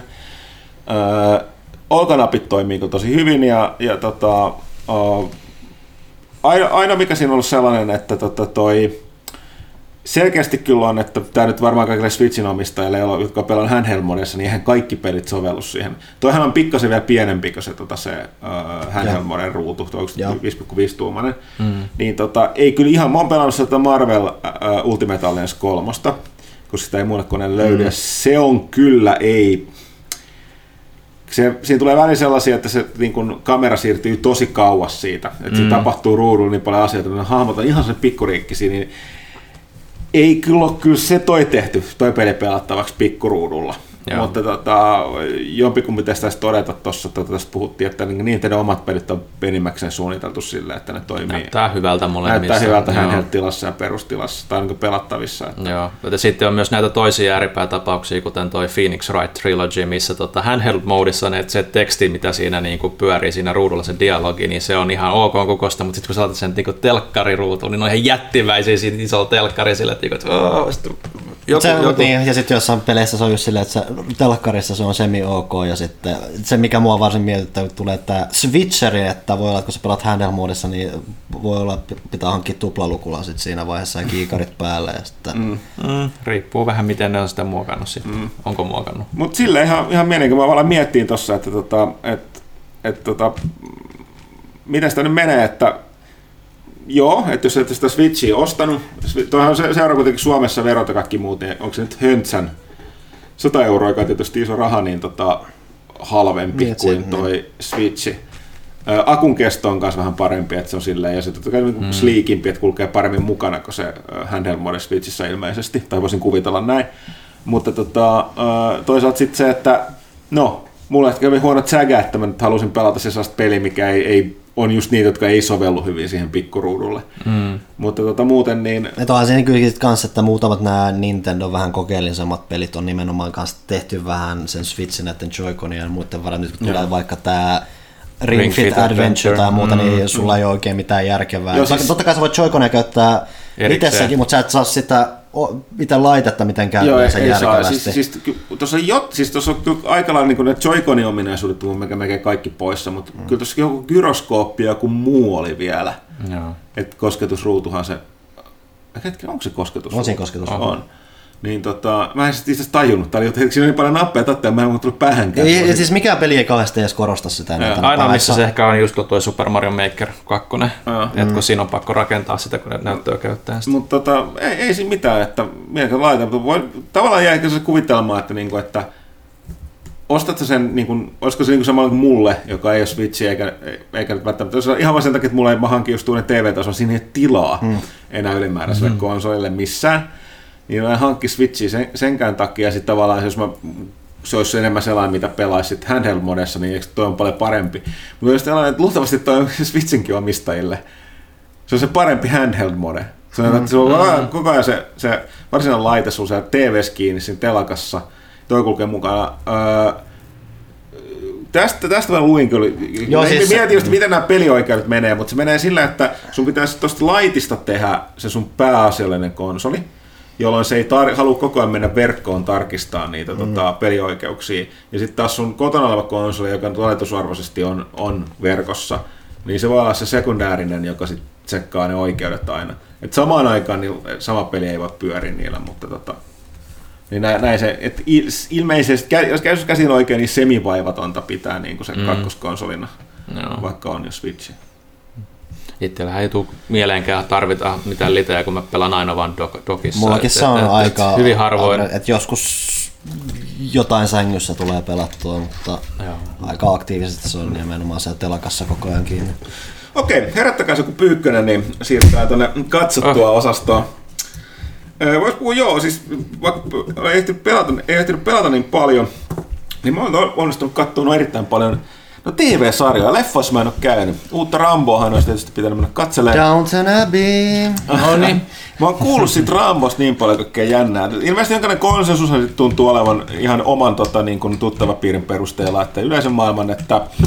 Paskaa. Niin kuin, itse asiassa, kun jos on Stallone tarkoittanut sen niin kuin nimensä perusteella, niin, niin Rambon, Rambojen viimeiseksi elokuvaksi, niin mm. on Rambo-elokuvana pettymys. Mulla, mulla ei tota, Franny totesi tälleen hyvin, että se on todella kökkö, varsinkin neloseen verrattuna, joka onnistuu olemaan hyvin. Ja siis, kun mä en koskaan katsotaan, nähnyt sitä nelosta, mä kuulen, että jengi no, et, et, pit, si, si, pitää, Rambon perusjuttu on se, että se on siis traumatisoitunut sotaveteraani ja tavallaan sen pitäisi aina jotenkin tulla. Mm. tulla. Niitä on ne elokuvat käsittelee jokainen hyvin eri tavalla, mutta nelosessa se oli vielä läsnä. Ja, ja sellainen äh, niin kuin, tämän puolelta se toiminta. Ja totta kai sitten ainahan se menee siihen, että Rambo tappaa kaikki. Paitsi ykkösessä. Niin, paitsi ykkösessä. Ja se, se mikä mua... Ykkönenhän on hyvin erilainen. Niin se, mikä mua vähän harmitti... Ykkönen ja kakkonenhan on niinku... Joo, joo, ihan eri erilainen. Se, mikä mua harvitti, mitä mä kuulin just tosta viimeisimmästä, että kun siinä on kuitenkin se, että sehän rakentaa jotain ansoja tai muuta jossain paikassa tai Joo. muuta. Mä jotenkin toivon, että tää on nyt silleen, että se suuntaa enemmän, se menee takaisin sinne ykköseen, että ehkä joku yksi heppu kuolee vahingossa ei, ei, et siis mä, mä olisin sanomassa, että se, ö, niin kuin, niin kuin, mikä kuulostaa aika uskottavalta, että se on nimenomaan todella huono Rambo-elokuva, koska se tarina ei oikeastaan, se nyt vaan sattuu olemaan niin kuin eläkeikäinen entinen sotaveteraani, mutta tavallaan se ei liity mitenkään. Mm. Sitten se muuttuu tällaiseksi teikenhenkiseksi niin kuin, niin kuin pe- pelastus kautta kostotarinaksi ja niin kuin, tosiaan se toteamus siitä oli, että se on, se on paska Rambo-elokuva, mutta erinomainen Old Man Punisher-elokuva. Koska ilmeisesti se väkivalta on, on niin kuin koomisuuden puolelle menevää, niin kuin siis gorea. Tämä oli, tämä oli kans, mitä mulle ö, taho, joka kanssa niin mä olen saman mieltä elokuvista luonnehti. Että tota, se oli sellainen herä, ja tätä mä oon kyllä lukenut, porukka, jotka on sanonut, että se on niin kuin, että miten voi, vaikka tota, ihan täysin mainstream-elokuvaksi voi sanoa, niin kuitenkin mm. valtavirta elokuva. Niin, no siis on ja ei, niin, tota, niin kuin harvoin näkee mainstream-elokuvista tollaista kamaa. Mm. Et niin kuin, ehkä jossain, tota, ton, mikä, mikä teki nämä Toxic Avenger, Troma-tuotannoissa, niin niiden tasosta kamaa. Mm-hmm. Herätti silleen kyllä mielenkiinnon, mutta Arvostan. sää, sääli sinänsä, että sit piti tavallaan niin kuin sellaisena ramboiluna mm. niin ei, ei ole sit niin hyvä. Se, mun mielestä Rambon hahmon keksiä hän oli kanssa sanonut, että ei kädessä näin lempeiseen sävyyn, että siis se elokuva oli aika roskaa, että, se, että häntä harmittaa, että hänen nimensä liitetään sieltä. Viittasi just siihen, että se niin Rambo-hahmo on Mm. täysin niin kuin, toi, niin kuin se toissijainen, se sen hahmo ja sen tausta siihen, niin kuin mitä elokuvien tapahtumien kanssa. Tässä oli taas se, se, sen huomasin, että, että sillä oli tosi huonot niin kuin arvostelut annettu, mutta niin kuin yleisö, yleisö tota, No siis se on se, että jos jengi ymmärtää niinku mennä antanut parempia. jahtaa sitä korea sinne, niin miksei. Mm, joo, Ja siinä tietysti se, no sit, täytyy jos on sellainen, niin kun käsittelee poliittisesti kuumaa aihetta, niin Jenkeissä on tällä hetkellä tällainen tietynlainen, sanotaanko poliittisesti värettyneet mielipiteet, jotka näkyy tuossa polarisaatiossa moni, monien arvosteluiden yleisön johdolla, koska toinen puoli päättää, että joku on parasta ja toinen on huonoa maailmankatsomullisten näkemystensä kanssa, ja sitten ne, kun, ne, kun näkyvät näillä arvostelusaiteilla arvokriitikoiden ja yleisön hyvin eri, eriävien mielipiteiden muodossa. Tässä ilmeisesti, mä en ymmärrä kyllä täysin miksi, koska niin kuin herättää jotenkin närä Yhdysvalloissa se, että siinä on ne konnattanut meksikolaisia huume, huume ilmeisesti näitä kartelleja. Päivittäin osuu silmiin jotain juttuja, niin miten ne on ihan niin kuin out of control siellä ne meksikolaiset mm. huumekartellit. Mä en tiedä, se on ihan tosi asia, että eihän siinä ole, niin kuin, miksei sitä voi mikä, siis mun mielestä ne meksikolaiset huumekartellit on ihan samanlainen niin kuin tällainen klisekonna kuin tota, tai venäläiset separatistit tai niin kuin lähi terroristit tai natsit. Siis mm. tällainen niin kuin, ihan siis niin kuin, niin kuin, Aika peruskauraa ainakin Niin niin kuin- eurooppalaisesta näkökulmasta. Joo. niin kuin muuttunut sellaisiksi arkkityypeiksi, niin en mä ymmärrä mikä, okei mä en ole nähnyt, en tiedä Mm, miten se niin, käsittelee aihetta, että ehkä justiin. siinä on jotain sellaista, mutta tota, epäilen, että siinä on vaan se, että jostain syystä tästä ei saisi puhua tällä hetkellä, en Okei. tiedä. Vaikea sanoa. Mutta joo, ei se ilmeisesti kuitenkaan nyt mikään, muutenkaan nyt Rambo-elokuvasta puhutaan, niin varmaan mikään elokuva, elokuva niin kuin, äh, historia, mikään klassikkoteos kuin muutenkaan ollut. Että. Mm-hmm. Mm. No tää oli hieno, hieno keskustelu elokuvasta, jota kukaan Kukaan ei ole nähnyt, mutta, mutta selkeästi kiinnostaa. Tota, mitäs me ollaan nähty? Halusko Panu sanoa, että se Rambo ja soit menossa katsoa Downtown Abbey-elokuvaa? Siis Oletko kattonut sen? Oot sä En, en mä oon vielä nähnyt sitä, mä, en ehti- mä itse asiassa mietin, että jos vaikka huomenna löytyisi joku näytöstä. Mun mielestä se, kyllä se sarja Jump the Shark kakoskauden lopussa, että mä en tiedä, mä en ole sen jälkeen sitä... Siis mä oon kattonut sen sarjan kyllä koko ajan, mä Siis- kyllä pysyn siinä messissä aika Siis hyvin. mä, mä, mä, en tiedä Downtown Abbeystäkään mitään. Voisiko joku selittää mulle, miksi on niin Siis se se on juttu? sitä englannin yläluokka ja alaluokka elää keskenään ja vähän on ykkösmaailmansota pomppii siinä välissä ja elämä on... Aikalaispukudraamaa. Niin, siis ja elämä on, elä, kaikki ai, ajat muuttuvat ja asenteet muuttuvat. Ja, mutta siis mä, mä tiedän, mä tykkään niistä hahmoista jotenkin ja siitä meini. Siis se on vaan, jotenkin tosi symppis sarja ja se jotenkin nappa, nappasi sen kautta. No, no miksi sitten tehdään elokuva? S- Sekin on vähän, hu- se, en mäkään ole ihan varma, että miksi. Siis koska siitä tykätään. Siis se on, lähe, siis se on se keskeinen juttu. Ja manis. mä, siis se, kun, se, kun se sarja loppui, niin kyllähän mäkin olin ihan täysin valmis sen suhteen, että en mä mitään leffaa koskaan olisi halunnut nyt. Se on lähinnä se, että lähinnä jos se on semmoinen kuriositeetti, että okei, te teette tässä leffaa, että mä nyt Mä oon katsonut sitä tähän asti, että kyllä mua periaatteessa kiinnostaisi nähdä, että miten nyt vie, että mikä tässä on iso juttu, että mitä kuningas tai kuningatar tulee kylään nyt Downton Abbey ja kaikkaa pitää valmistautua siihen. Ihan oikein hyvät keitot. Joo. Kyllä pitää olla mekot mitä suorassa ja silitettynä, vai mit- mitä mekoille tehdäänkään, mä tiedän.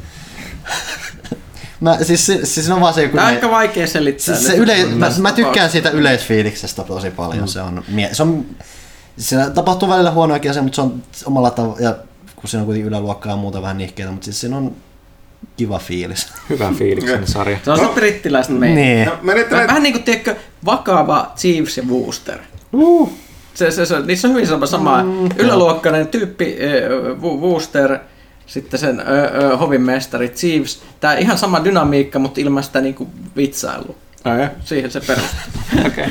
Me muuten lanseerattiin tässä uusi, uusi osio tähän kästiin, ei katsottua. Osio, jossa me puhutaan elokuvista, että me haluaisimme nähdä, että me katsoneet, jonka informaatioarvo kuulijoille on siis aivan mittaamaton. Kyllä. Ja tähän voidaan lyödä sitten mukaan, tää, koska tästäkin on puhuttu, niin tällainen, mistä viime puhuttu, eli Brad Pittiltä tuli uusi skifileffa Ad Astra. Öö, En ole nähnyt, mutta mä oon kuullut juttu. niin, no niin, En- nyt tämän en- ei en- katsottua osion idea, anna tulla. En ole edes kuullut. No mielenkiintoista, mä luin siitä arvostelua, jotka hypetti sitä kovasti, mutta sitten mä seuraan äh, Skifi-kirjailijoita tota, Twitterissä ja ne kaikki sanoivat, että se oli ihan hanurista. Eli se on ilmeisesti siis semmoinen elokuva, mikä näyttää nätiltä ja sitten se avaruus on joku suuri metafora sille, kun Brad Pitt etsii se kadonnutta isäsuhdetta. Eli jos tykkäät sellaisesta, niin se on vähän tiedätkö. Vähän niin kuin tiedätkö, joku Interstellar, että ei se oikeasti ole mikään avaruusleffa, kun se on vain joku Matthew McConaughey niin kuin henkinen trauma, Joo, mikä siis pyörii tota, äh, mä pelasin tota, Destiny-porukassa, niin tota, äh, joku oli nähnyt sitä, se, se heitti näin ha, ha, hauskasti, että se, se oli pitänyt, äh, koska sen mielestä Ad Astra oli kuin Terence Malikin tekemä Skifi-elokuva. Ja tota, joka tarkoittaa, että si, siinä ei tavallaan tapahdu mitään ja lopussa on isäsuhde. Niin näin mikä on kuullut, että siinä, siinä ei tapahdu mitään ja missä ei ole sille hirveästi logiikkaa, mutta se on kiva katsoa. Joo. Silleen tosi nätti Semmoinen kuva. tea- teatteri, että sä näet isolla ruudulla Joo, paljon niin. nättejä asioita. Et, tota, ok. No tässä oli, siis ei katsottua Rambo Last Blood, Downton Abbey ja Ad Astra. Onko jollain vielä lisättävää tähän elokuvia, joista haluaisit puhua, vaikka ei ole nähnyt niitä? Kyllä siis jos siitä alkaisi etsimään, niin kyllä niitä kuule löytyisi, mutta mä en edes Ei avaa ole tätä kännykkää. tällä. elokuvia tässä välissä lisää. No puhuttaisiko siitä, että mitä, mitä muut ollaan tosiaan, kun ei ole niin paljon pelata, mitä muutama For Honorin tuossa heittänyt taas väliin, päässyt siihenkin, siihenkin taas hetkellisesti takas, niin tuonne ei tullut kaikenlaista uutta kamaa.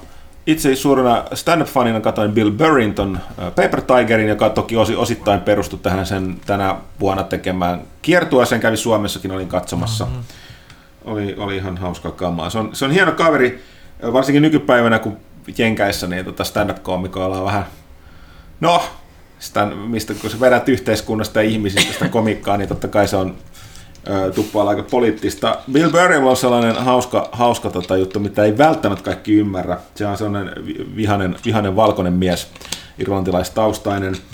Ö, mutta tota, sen, sen pitkäaikainen naisystävä vaimo ja sen lapsen äiti, hän on musta. ää, tai tumma, Amerikan tummaihoinen, niin sillä on sellainen o, o, niin kuin tietynlainen ikkuna tänne tota, ää, tu, niin kuin, tummien amerikkalaisten niin, niiden, niiden juttu elämään ja sitten niillä on se dynamiikka, kun on niin sanottu mixed race ää, pariskunta, niin se pystyy kertomaan asioita ja heittämään läppää, mitä mu- moni muu ei pystyisi, mikä, mikä tekee siitä aika, aika oivaltavaa välillä, välillä se niistä jutuista, kertoo niistä keskusteluista, keskusteluista että tota, moni itse asiassa varmaan yllättyy, jos ne Bill Burry tiedä sen enemmän, kun ne katsoo sen juttuja, niin näitä, näitä taustoja sen suhteen, mutta Ö, on itse suuri fani. Mutta sen lisäksi Ö, aikuisten animaatiota tuli kaksi, mä ehdin ne tuossa katsoa. Okei. Oh. Ei sellaista. Tekeekö kukaan mukaan Anio Japani? Ö, tota, ö, Archerin kymmenes kausi. Mä en tiedä, onko Vieläkö se tekee sitä? Joo.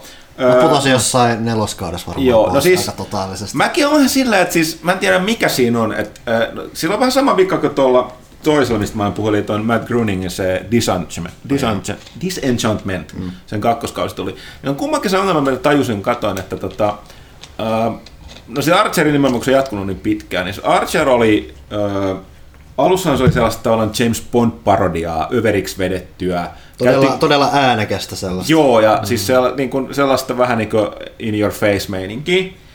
Ää, mut Tämä oli, se oli tavallaan vähän se juttu, että se alkoi käymään tosi nopeasti vanhaksi, minkä ne ymmärsi itsekin, ja sen takia ne alkoi tekemään niitä tosi niin kuin, melkein syillä. erikoiskausia. Erikoiskausia, kaikki kaudet erikoiskausia, niin yhtäkkiä alkoi vaan siirtää niitä ihan eri aikoihin, eri paikkoihin, sekoitti, että se pysyi silleen. Mutta toskin näkee, että kymmenes season on niin Archer 1999, niin se sijoittuu avaruuteen hyvin vahvasti nojaa Alien-elokuvaan ja näihin moniin Skifi-elokuviin, niin kuin, tota, klassisiin Skifi-elokuviin ja niiden kliseisiä juttuihin.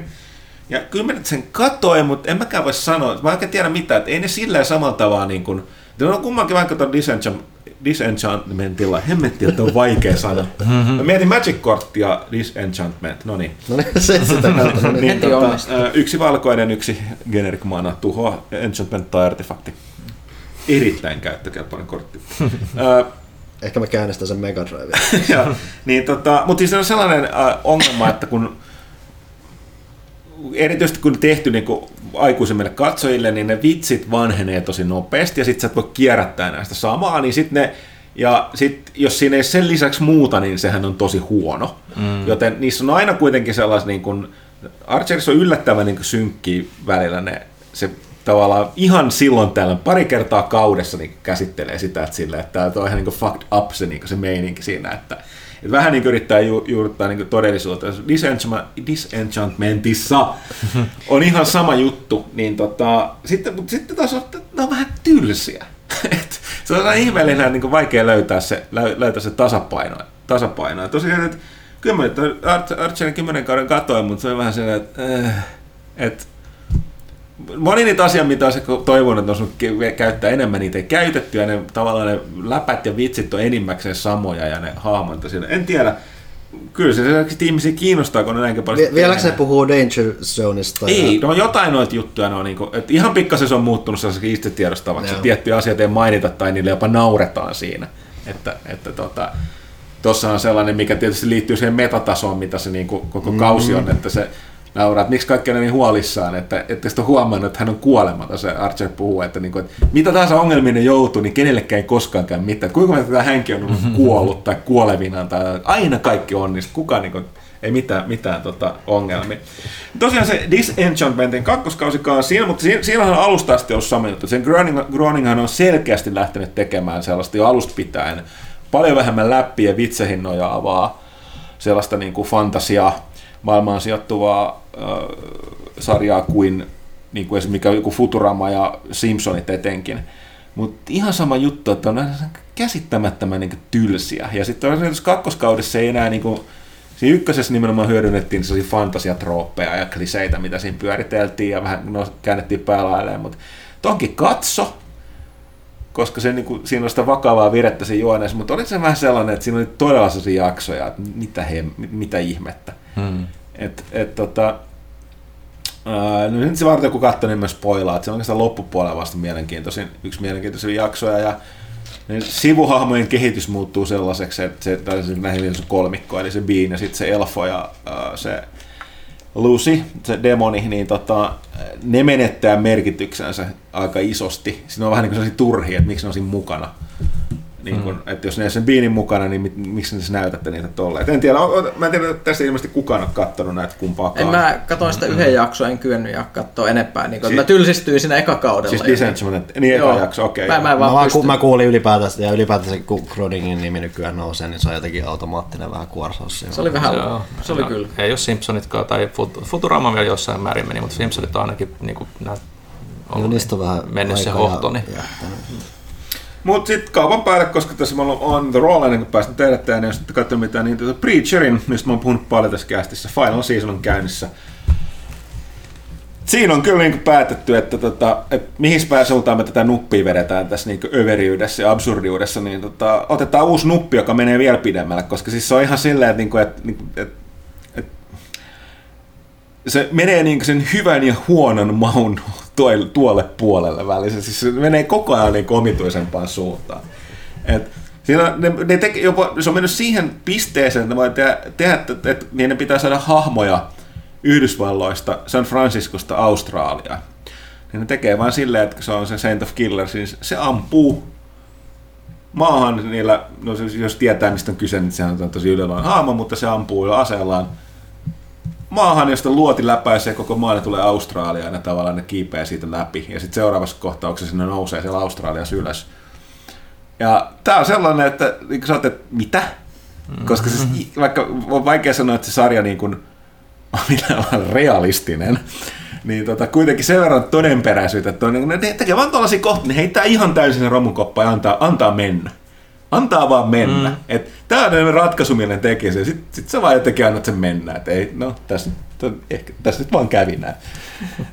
että ala miettiä sen enempää, että niinku, kuinka kauan se oikeasti menisi aikaa, kuinka nopeasti se luhistuisi, miten sitä maa keskipisteen tota, nämä kuumat, kaikki. ei saata ihan, Ja ei, Australia ei taida ihan... Ei, niin. Mutta sä oot silleen vaan, että ihan sama, ihan sama. Et, ja tota, on kyllä ihan vi- viimeiset muutamat jaksot jäljellä, mutta tota, aika, se on hyvin outoa kamaa. Mä oon aikaisemmin sanonut, että se on hyvin, se on niin ihmeellisesti otettu se alkuperäinen sarjakuva, ravisteltu ja niin kuin heitetty uudestaan niin kuin käsikirjoituspaperille. Ne on pudonnut hyvin eri järjestyksiä eri tavoilla. Jotkut asiat on kasvanut, heitetty uutta, jotka alkuperäinen niin kuin Ennis on ollut itse mun mielestä kirjoittamassa niitä uusia, uusia juttuja sinne ja lisäyksiä tuolla. Ja sitten tullut sellainen ihmeellinen kokonaisuus, joka on samaa, mutta hyvin eri kuin se sarjakuva. Mun mielestä no, hahmojen luonteet ovat vähän erilaisia, mutta todella, todella autokamaa. Mä, mitä mä sanoisin, että jos Happy ää, niin kun tuntuu omituiselta, niin toi Preacher, niin se eka kausi on ihan kevyttä kamaa, mihin toi menee, varsinkin tuon loppupuolella. Ja tosiaan sitten toki, jos on millä lailla hengellinen tai uskonnollinen ihminen, niin voi olla toi Preacher, kyllä varsinkin se vikan kauden, niin tota jumalakuvaus tökkii. Se on hieno hahmo, näyttelijä aivan mahtava, mutta tota, mielenkiintoinen ukko. Joo. Mitäs te? On mullakin lista, mitä mä oon No niin, kattonut. anna tulla. No niin. Ja on selkeästi tässä jaksossa paljon enemmän puhuttavaa niin No, TV-sarjasta ja No kun, no, elokuvista. kun tuli pelattua paljon arvostelupelejä ja tuli sanottua kaikki niistä lehdessä. Mm. Mä sain katsottua vihdoin Amazon Primella Terrorin loppuun ensimmäisen Ah, se on kauden. mulla on listalla, sä oot kehunut sitä.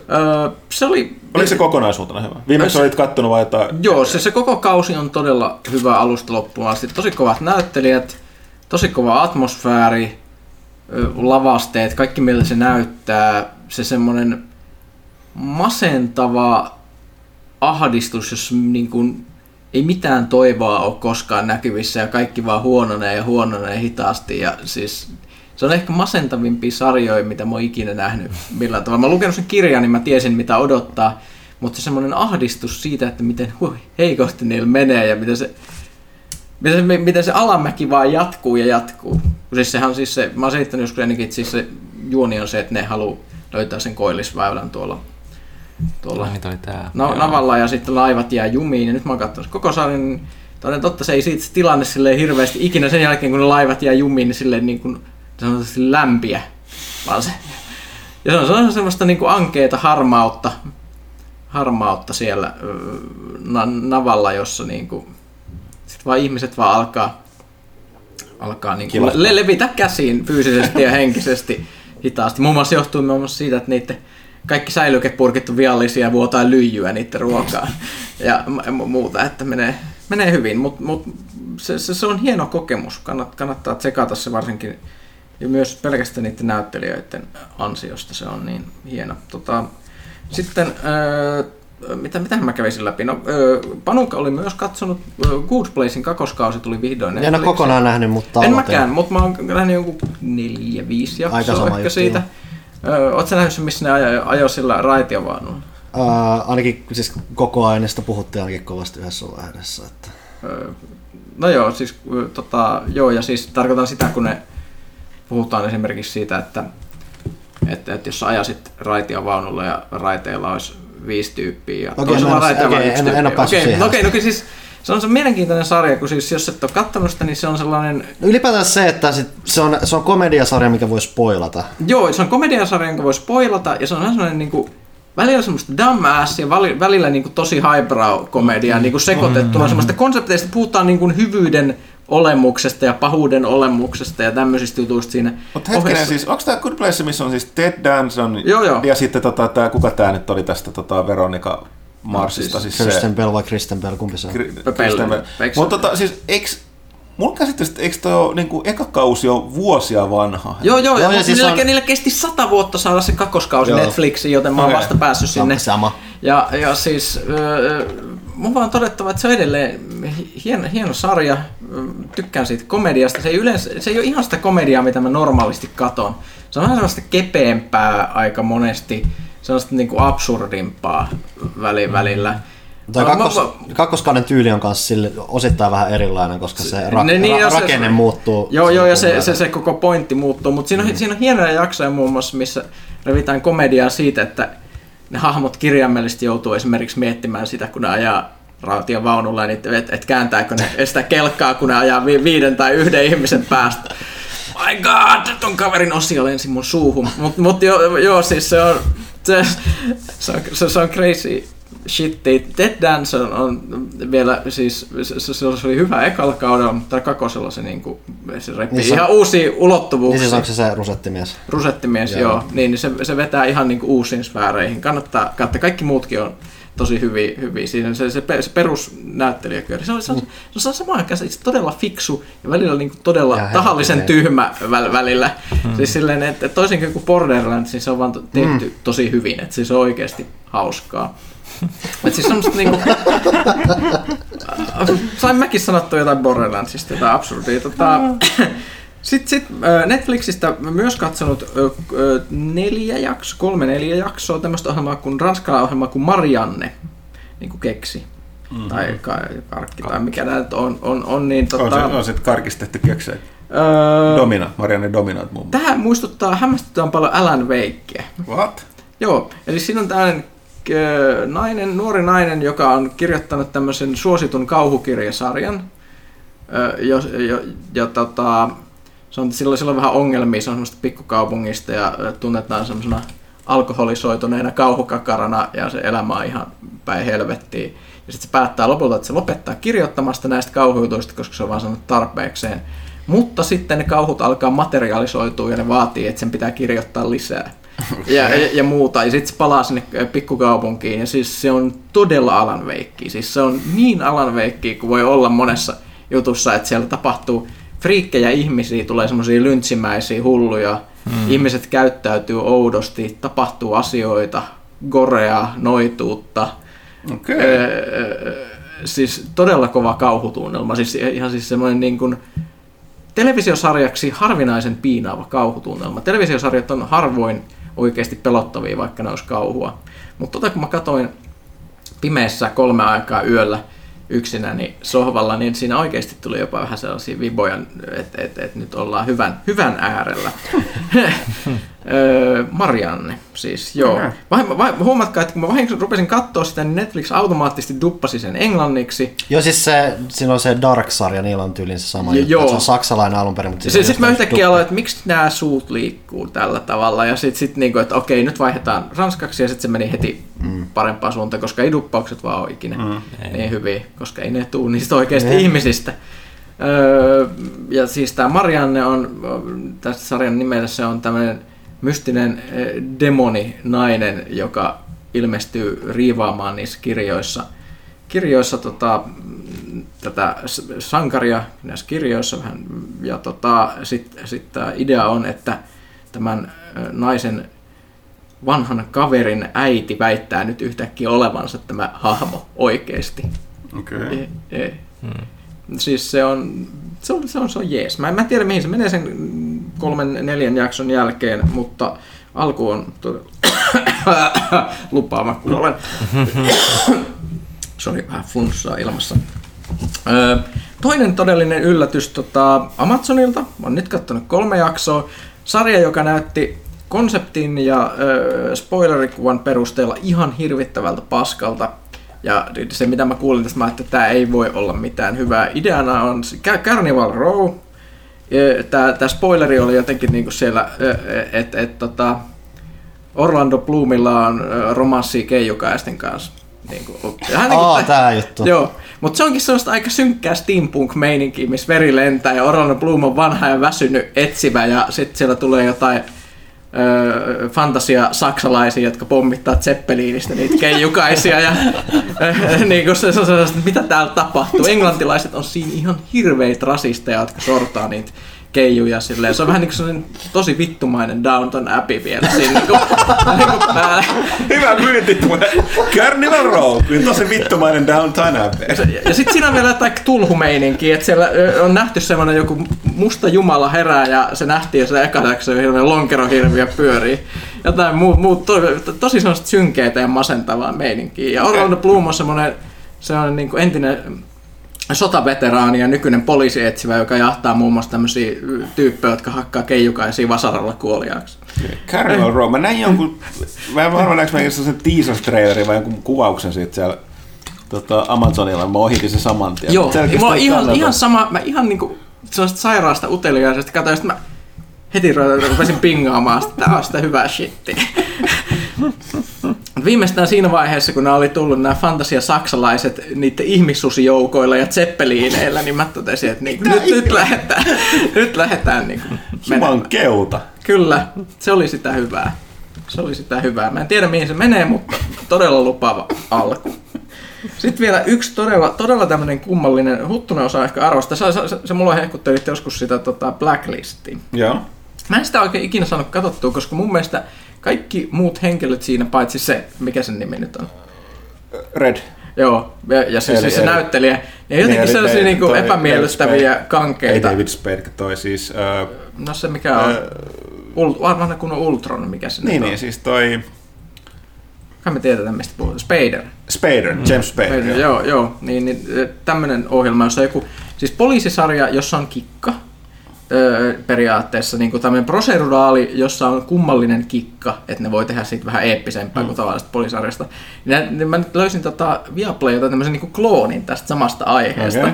minkä nimi oli Blind Spot, mikä on ehkä niin kuin epärealistisin tämmöinen poliisiproseduraali, mitä mä oon ikinä nähnyt siinä suhteessa, että ne juonet on aivan täysin järjettömiä yleensä, mutta ei se haittaa. Siis, okay, siis koska? konseptina on, että, että, että tota, nämä FBI-sankarit löytävät ö, säkistä Times Squareilta tämmöisen muistonsa menettäneen naisen, jolla on annettu tämmöistä mystistä ainetta. se on menettä muistonsa. Mä oon tainnut nähdä Mä, sitä. mä joku kuvauksen varmaan Joo. lukenut niin kuin minäkin, ja, ja kaikki sen tatuoinnit viittaa johonkin kummallisiin salaliittojuttuihin tai Joo. ri, rikosjuttuihin. Tämä, tämä kuvaus oli semmoinen, että mä niin kuin mennessä verisuonikatkeet päästä, kun mä luin sen, koska kuulosti niin tyhmältä. Mutta sitten mä rupesin katsomaan, mä huomasin, että ne, ne, se on, siinä on hyvä ryhmädynamiikka niillä, tiedätkö, mikä on tosi tärkeää tämmöisessä proseduraalisarjassa, missä on aina 20 päälle jaksoa kaudessa, missä ratkotaan jotain. Yleensä on siitä, että jotkut terroristit hyökkää, sitten ne hakkaa ja ampuu ne ihan seulaksi semmoisen kummallisen päättelyjakson jälkeen ja sitten ne potee outoja ö, tuskia siitä, miten niiden vaikeat elämä on. Mä oon katsonut sitä ihan tyytyväisenä. Ei mitään niin todellakaan suurta taidetta, mutta jostain sitten mä tykkään sit enemmän kuin siitä mm, alkuperäisestä tämän konseptin ohjelmasta. Hmm. Et, et, et, et, mm, si- si- siinä vaan toimii. Plus se selkeästi osaa tämmöisen niin Boba Fett-mäisen mein, meiningin, että et, et kun siellä, aina kun näkyy joku semmoinen sivuhahmo, mistä ihmiset tykkää, niin sitten siitä tulee semmoinen vakiohahmo. niin, niin, niin kuin esimerkiksi yhdessä jaksossa niillä oli tyhmä, tämä kertoo miten pöliä se on se ohjelma, että niillä oli yhdessä jaksossa Dark Webin paha hakkeri vihollisena, jonka nimi on tietysti Richard.com.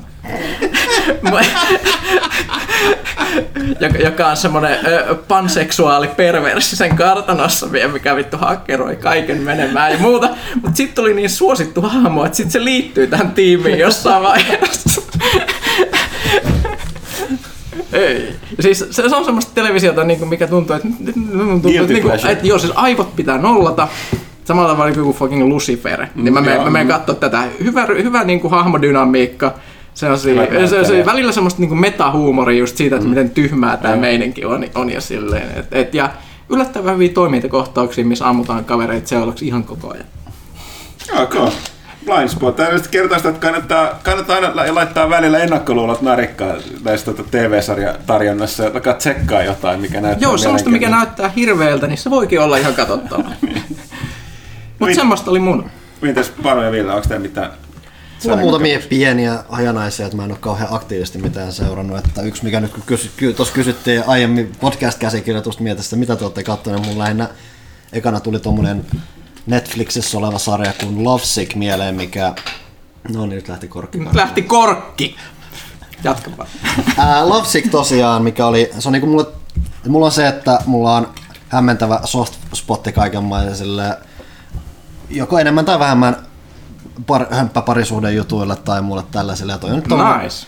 Mä arvostan tuota. ja toi, toi, toi, on siis, toi ei varsinaisesti edes hömppää, toi on semmonen a, a, aika tommonen, kun taas mennään brittiin ja muuta, aika sympaattisen puoleen tommonen, että tommosista kaveruksista yhdellä todetaan klamydia ja sen myötä Tämä on taas tämmönen, että mä luin sen ha, tai, tai sarjakuvauksen ja mietin, että okei, että ei Onko tämä sarjan kuvaus siis, että miehellä todetaan klamydia? Siinä todetaan klamydia ja se joutuu, se joutuu kertomaan siitä vanhoille Aa. näille Hoidoille. nimenomaan. Ja sitten mä mietin, että okei, tämä koko juttu nyt on vaan tätä näin kauhistella, että voi, että sillä on mm. kauhea sukupuolitauti ja siitä vedetään vitsi. Mutta se itse asiassa koko klamydia juttu melkein unohtuu niin kuin sen ekan kymmenen minuutin aikana. Et se pointti on enemmänkin siinä, että se just käydään sen vanhoja parisuhteita, että se on tekosyy käydä sen vanhoja parisuhteita läpi ja sitten, että miten se on vaikuttanut näiden, että siinä on kolme, neljä keskeistä hahmoa, että miten ne parisuhteet on vaikuttanut niiden hahmojen dynamiikkoihin ja muuta. Ne on, kaikki, ne on, se on tosi, mä tykkään aika lailla, siinä ei ole varmaan hahmoja, joita mä vihaisin. Tai, niin, että, siis kaikki on tosi semmoisia pidet, tosi mukavia ja miellyttäviä. Toisin kuin Borderlandsissa. niin, toisin muassa Borderlandsissa. Tässä ne, se on vaan, se, se on niinku sen kautta vain hauska joku nähdä, mit, mitä niille tapahtuu ja miten niiden parisuhteet kehittynyt ja muuta. Se on silleen tosi semmoinen, mulle semmoinen vaan semmoinen hyvän mielen show, mitä Nice. pitää aina hakea. Vähemmän hyvän mielen show on se, mä en ole ehtinyt pää, päästä tässä loppuun asti, se jäi ää, vähän tauolle pitäisi palata, mutta toi Mindhunterhan sai toisen kauden. Joo, mä katsoin sen Et kanssa. mä, mä, mä katoin sen ekan kauden aikoina aika nopsasti menikin siinä. Kakkonen nyt jäi jonkun vähän äh, erilaista, kun on ollut kiirettä ja muuta, niin ei ole ehtinyt katsoa loppuun asti. Mutta sekin on ainakin jatkanut, että se, se on edelleen kiehtovaa. Että sehän se hauskin puoli on se, että se on sarja sarjanmurhaajista, mutta sen sijaan, että siinä tapettaisiin hirveellä ja ihmisiä, niin siinä on joukko ihmisiä ahtaissa huoneessa puhumassa keskenään. Joo, Niistä, siis se, se varsinkin ka- kakkoskauden ja, sitä... sit, ja siis itse asiassa jän, jännityksestä ja muuta, ja, että siis se on periaatteessa tosi hyvä tunnelma ja muuta, mutta sit, sit sarjan tyylistä kertoo paljon se, että sen ykköskauden painostavin kohtaus perustuu halaukseen. Kyllä. Et se, se on, siinä on mielenkiintoinen just se tunnelmadynamiikka ja muu, että se on, et se on jännä, et se on just, että siinä on paljon semmoista, että istutaan alas ja jutellaan ja se on sen kautta jännä, että se on pitänyt otteessaan niin hyvin kuin se on. On, koska, mutta se johtuu siitä, siinä on, siinä on se ajankuvaus on tosi mm. hyvä, siis sellainen, onko se 50-60-luvun 60. 60-luvun ä, Amerikkaa, näyttelijät on tosi hyviä, jokainen. Mutta se kakkoskauden on mun mielestä ongelma se, että se, se karkas käsittelemään siitä, mitä ne teki ja ykköskaudella, niin se kar- puuttui sellaiseksi Niin niin vähän se- poliisiohjelma. Niin kuin, No siis se, se, se, se muuttui liian normaaliksi sellaiseksi. Se, se joka jakso, kun se käsitteli sitä, oli itse asiassa huono, koska se ei edistänyt sitä niitä, käytössä katsoen erityisesti niitä hahmoja, eikä sitä niinku ideaa, eikä mi- mitenkään muuten siinä. Että Ja se siis voi se- olla, että se, se niinku liittyy oikeasti siihen, että siinä oli sitä niinku FBIn sisäistä politiikkaa mukana. Et sehän se, että sehän sarja ei ole varsinaisesti poliisisarja, se on enemmän sitä porukkaa, joka yrittää tämmöistä uutta tu- rikostutkintaohjelmaa kehittää Joo. tai muuta. Et se, Mutta tos- mut se, se oli vähän se, sen katso sen takia, että se ajankuvaus on todella hieno, se on hyvän näköinen, näyttelijät on tosi hyviä, ja se on rautaa silloin, kun ne tekee sitä, mitä niin kuin ne teki ykköskaudella, mutta se kaikki uusi juttu, niin sit se oli aluksi oli silleen, okei, mihin tämä menee, mm. ei mihinkään. Mm. Eli siis se oli sellainen, niin kuin, loppujen lopuksi hyvin turhaa kamaa niin kuin se kokonaisuutena se kausi, jos muut kysytään. se, mutta, se, mikä mulla tosiaan oli, oli sattu aika hyvin, tai sattu varmaan aika monille ihmisille, siinähän on tosiaan yksi osa ainakin, missä käsitellään tätä Charles Mansonia ja muuta. Joo. Niin mä satuin hyvin samoihin aikoihin mennä sitten katsoa tämän Once Upon a Time in Hollywoodin, Ah, joo. joka sivuaa samaa aihetta. Se antaa itse asiassa aika huvittavaa perspektiiviä siihen, että Joo. se koko leffa ylipäätänsä. Ja Mä en ole silleen koskaan mikään hirveä suuri Tarantino-fani, ja toi nyt ei mun mielestä ollut mikään Tarantino ykkösleffa, mutta se on myös siitä herra, että se on tavallaan yllättävän semmonen suora rakkauskirje siltä tuommoiselle Hollywoodille, että se, siinä on yksi kikkaileva juttu, mutta muuten se on yllättävän semmoinen, että tosi paljon tämmöistä vanha Hollywoodin henkeä lähinnä fiilistelyä ja tällaista, että se on, ja ei ole hirveätä gorea, jolla mässäillä ja muuta tai sellaista. Muutama painostava kohta sillä, mutta se on tosi semmoinen jännä fiilistelevä leffa ja sitä kautta ihan mielenkiintoinen. Just kun oli katsonut sitä Mindhunterin, niin se toi myös mielenki- tosi mielenkiintoisen sivuperspektiivin siihen mm. aiheeseen ja Niin miten näit- se käsittelee sitä Manson juttua. Niin näit sen Manson jakson siis? Siinä Mindhunter 2. Joo, siis mä, oon, mä en tiedä meneekö, kun mä en ole koko juttua nähnyt, mutta mä oon siis nähnyt, missä ne menee haastattelemaan. Joo. Se oli tosi kuumatta, siis näyttelijä oli tosi hyvä, mutta Joo, se ilmeisesti se kohtaus perustuu melkein yksi yhteen siis siihen niin oikein Joo. sen Mansonin haastattelutilaisuuteen. Et selittää, miksi se niin, jos katsoin, että näyttelijä vetää hyvin, mutta niin kuin, äh, joo, aika, aika kovaa läppää. Mm. Läppää tuli siinä, että tätä ihme, että se oli niin kuin, sai ihmiset tekemään, mitä teki se Manson aikoina. Katsomatta paras, tuli, vaan mieleen tästä Mindhunterista. Tämä oli mun listalla, en ole vielä katsonut, mutta kuulemma mielenkiintoinen ohjelma Criminal Netflixissä. Poliisisarja, joka kuuleman mukaan en ole nähnyt katsomatta paras. Öö, kuulemma kaikki jaksot on koko ajan pelkästään kuulusteluhuoneessa. Oho, E- Eli, eli ne perustuu kokonaan siihen niin kuin sellaiseen. Criminal Iso-Britannia, miksi Kyllä, Iso- kyllä. Nä- Näin olen kuullut. Tässä on näin vain kolme jaksoa ekalla kaudella täällä. täällä. Että ei ole pitkä. Joo, mut, mut öö, konsepti kiinnostaa kyllä. En ole nähnyt, mutta näin kuulin. Tosiaan kanssa mainitsin sen Darkin tossa, mitä mä katsoin yhden jakson, että mä kuulin, että se kuulemma menee kans paikkoihin tai muuta, mutta mä en päässyt, ainakaan toistaiseksi en ole päässyt ekasta jaksosta eteenpäin. Okei, menee Dark. Siis se on semmoinen saksalainen Ah, joo. Mä semmoinen mainitsin vähän jännitys. Se, mua vaan häiritsi niin paljon se, että siinä ekassa jaksossa on niin paljon stra- niin paljon selvää Stranger Thingsia ja Twin Peaksia, että mä vaan totesin, että mä en nyt, mä en nyt vaan pysty tähän. Tää, Se on, tota, se on yksi Rautalahden suosikkeja. Se on kuulemma okay. käsikirjoituksesti ihan next leveli, että siinä on niin paljon detaljia havaittavissa, että sitä pitää katsoa koko ajan silmä kovana ja Joo. pitää havainnoida kaikki, koska kaikki mitä tapahtuu niin on oleellista, niin kuin kaikki minimaaliset keskustelut ja kaikkeen niin kuin viitataan jossain vaiheessa, että se muuten niin kuin ei pysy käsissä. ja mä en epäile sitä yhtään. Mulla vaan se ykkös, ykkösjakso, se Joo, siis se, se, Se- oli, se, oli se- tosi, se oli myös tosi raskas mun mielestä katsoa. En mäkään ole nähnyt sitä sarjaa, koska se oli liian raskas mulle siinä vaiheessa, kun se tuli. Ja nyt kun mä oon kuullut sitä hypetystä jälkeenpäin, niin oon miettinyt, että pitäisi lähteä katsomaan. Ok, olisiko tässä tarpeeksi pelaajakästistä? Ville, mitä sä oot Teillä niin paljon Ville pitäisi pelata enemmän ja katsoa juttuja enemmän. Mä en ole kattonut mitään hirveästi aktiivista jälkeen, kun mä lopetin sen Battlestar Galactican kattomiseen. Se niinku vei multa kaiken mehun, se oli liian masentava. Vaikka se oli ihan hyvä, niin se oli vähän liian masentava. Mitä, sitten suosittelisin, että katsoppa häppiä seuraavaksi. No niin. se on, Mä tykkään hyvän mielen masen- se on- sarjoista Se on enemmän. masentava, mutta absurdin hauska. Mä tykkään enemmän hyvän mielen sarjoista. Ehkä mä rupean katsoa sitten Downtown Abbeytä Tai seuraavaksi. Good, tai good Place. Okei, äh, eiköhän tässä ole tarpeeksi lätinää äh, tähän alkujaksoon. Äh, otetaan lyhyt tauko, käydään keittämään kahvia ja sitten tota, otet, palataan lukijoiden ja kuuntelijoiden kysymysten muodossa. Eli, ja katselijoiden, kaikkien ihmisten kysy pelaajalta kysymysten pari. Koko kansan kysy Koko pelaajalta. kansan kysy pelaajalta.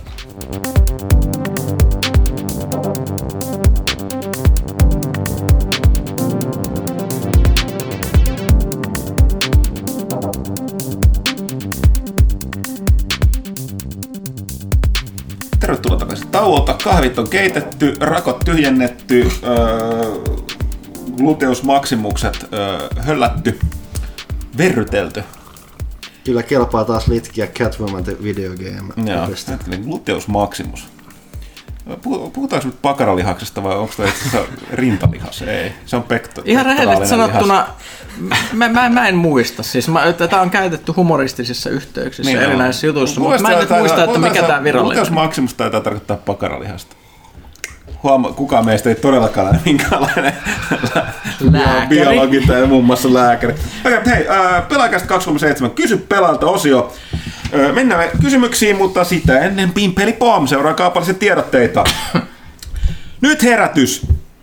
Elisa haluaa kertoa, että Legend of Zelda Link's Awakening Limited Edition kirjailuversiota on vielä saatavilla Elisan verkkokaupassa. Huomasitteko, mitä mä tein? Herätys. Link's Awakening. Okei. Okay. Mä huomasin tämän linkin tämän asiassa. Ai ai, kuinka timantista läppää luvassa nämä viimeisen tunnin ajaksi, tai ehkä puolentoista. Huomaa, että on kahvit nyt keitetty. No, mitä tässä kahvissa on. Kyseessä siis on moderni tulkinta klassisesta seikkailusta, joka on kuulemma muokannut pelimaailmaa monilla tavoilla. Keräilyversion mukana tulee 120-sivuinen taidekirja Steelbook Kotelo ö, Game Boy-teemalla. Miksi se on niin hyvä, Ville? Onko se tosiaan muokannut? Sä puhuit siitä tuossa alkuasiassa, mutta kerropa nyt uudestaan, että jos on saatavilla Legend of Zelda Link's Awakening Limited Edition Nintendo Switchille, niin miksi se pitäisi ostaa 90 hintaan tai 36 kuukauden maksuajalla 2,5 euroa kuussa, niin vähemmän kuin siis, Sparalippu siis, AB-alueella? Oletko nähnyt sitä, niin kuin sitä Game Boy-kotelua? Se on ihan älyttömän komea, niin kuin, että, että, että, että, mikä siinä on. Okei. Siis se rautakotelo. Mutta peli itsessäänkin on kyllä erittäin mainio, että, että ei siinä mitään. Että 2D Zelda on niin kuin, yksi niitä parhaita, niin kuin, mitä niin kuin on ollut, että, ja kekseliäimpiä, että, että, että ei siinä. Onko, eli Hops Kops kauppa osoitteeseen kauppa.elisa.fi. Sitten äh, myöskin PlayStation haluaa muistuttaa edelleen, koska varmasti päässyt unohtumaan meidän tässä äärimmäisen informaatiopitoisessa yleisessä jaksossa, kaudessa, kaudessa, jaksossa, osiossa, mm-hmm. että ei ole pääse unohtamaan, että Last of Us Part 2 ilmestyy siis kauppoihin 21. helmikuuta vuonna 2020, eli ihan just. Mitä nyt yksi joulu ja uusi vuosi välissä. Puoli vuotta. Ennakkotila, monet PS saa ennakkotilausbonuksia. Ja sen lisäksi, jos jostain syystä ensimmäinen osa, joka on siis todellinen peliklassikko, on mennyt ohi, niin se on lokakuussa PlayStation Plus-jäsenille ilmaiseksi saataville. Hyvä raati, onko se pakko pelata?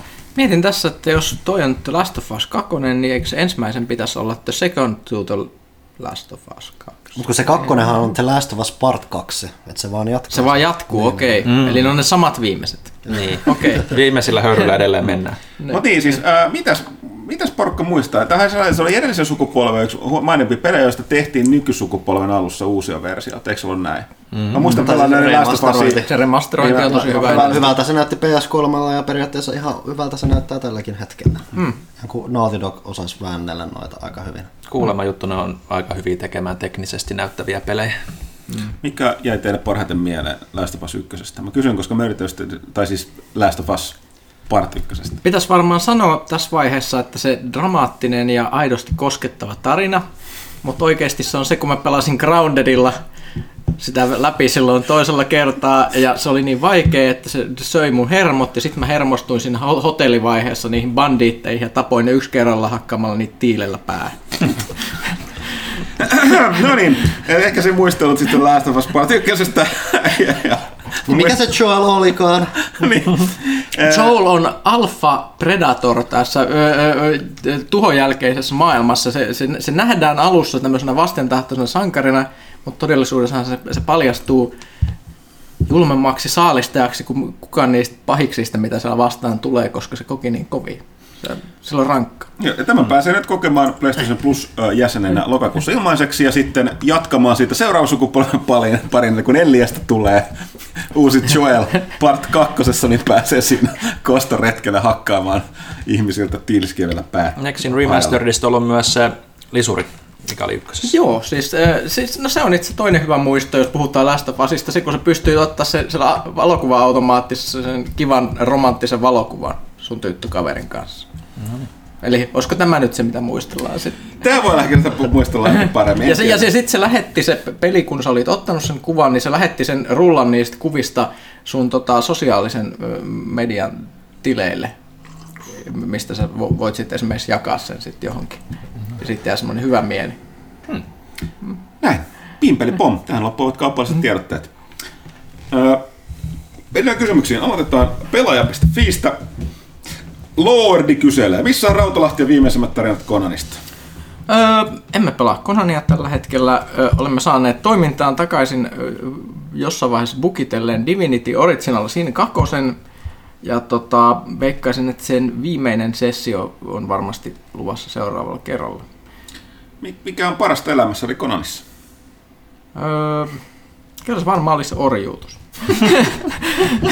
Äh, Kästin kuulijoilla on huomattavasti tietynlainen, tietynlainen tota, teema. No ei, ei itse asiassa se parasta oli se, kun me rakennettiin niin kuin varmaan reaaliajassa joku hiton kaksi viikkoa sitä Samarin linnaa, missä me se asutaan nyt.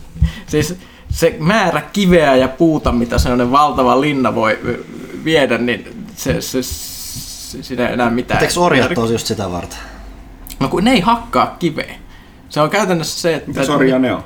No, tässä pelissä ei ole tarpeeksi kehittynyt tekoäly, että voisi lähettää ne mainaamaan mitään. Sun pitää mainata kaikki itse. Ne vaan ikään kuin jauhavat sitä materiaalia sitten siellä jossain uunissa tehokkaasti jalostetumpaan muotoon. Eli, eli sä oot myös itse työläinen, sä et ole ihan täys tämmöinen niin kapitalisti siitä. Okei, sitten Lordi haluaa tietää, että millaisilla näytöillä tai telkkarilla toimituksen väki pelaa. En, mä en, Se on se sama vanha, mikä on ikuisuuden. Se on se 144 hertsinen näyttö, jossa on se yksi niksu ylöspäin tästä 1080pstä, mutta mitä ei tule yleensä käytettyä, koska on paljon mukaan pelata vaan 1080p ilman kikkailua. mä en sit muista, Se on se joku 2300 jotain. mä en minä yhtään muista tota sitä mun monitoria. Mä just yritän... Joku D-Sync-monitori se oli, jota mä en erityisesti käytä sitä ominaisuutta, kun mä en pelaa FPS-pelejä. missä Siinä on se- iso frame rate tar- saatavilla, jos haluaa. Se on se. Öö, TV on se mun ikivanha, mikä on palvellut vuosia jo hyvin onkin, siis tää Samsungin, Okei, itse asiassa ei se ole ikivanha. Ei se ole on ikivanha, niin, niin, siis Samsungin, oliko se nyt 50 vai 55 tuumainen, en muista mallia. Muista taisi olla 2016 vuodelta. Jos ostit sen vuoden myöhemmin kuin minä muistaakseni. Joo. Mulla on varmaan joku 10 vuotta vanha telkkari. Mulla, mulla oli se joku Curved Samsungi UHD TV. Joo, se on se ed- se edellisen, edellinen edellisen versio, vuoden, se, joo, että, että joku 2015 2014, kun se nyt on sitten oli. En muista, mutta Mä en tiedä, silloin kun muutti, muutti tuossa kolmisen vuotta sitten pienempään kämppään, niin täytyy sanoa, että isompaa TVtä ennen kuin hankkia, pitäisi ehkä miettiä pienempi. Mun, mun pelitelevisio on ajalta, kun äly-TV ei ollut vielä olemassa. Mm. Et, et, niin kuin, si, si, siitä lähdetään. Se on vaan TV. Mä en nyt muista mikä mun näyttö oli. Mä hankin just vasta muutama kuukausi sitten joku Asus VG, joku niistä se on, joku 27 tuumaa hertsit nupissa ja kaiken maailman G-synkit ja muut löytyy. En mä nyt sitä ole kauheasti hyödyntänyt, mutta löytyy pään sitten sieltä valmiina. Ää, telkkari on joku Sonin Bravian semituore 50-tuumainen älytelkkari. Ensimmäinen älytelkkari, mikä mulla on, mutta en mä sitäkään muista kaikkien maailman mallinumeroita tai muita. Hengissä ollaan selvitty toistaiseksi. Neljään kohon menee telkkari. Öö, joo, totta kai se siihen, siihen pitää. Pyykköselle ei mene, sulla on 4K HDR-TV. Ei ole.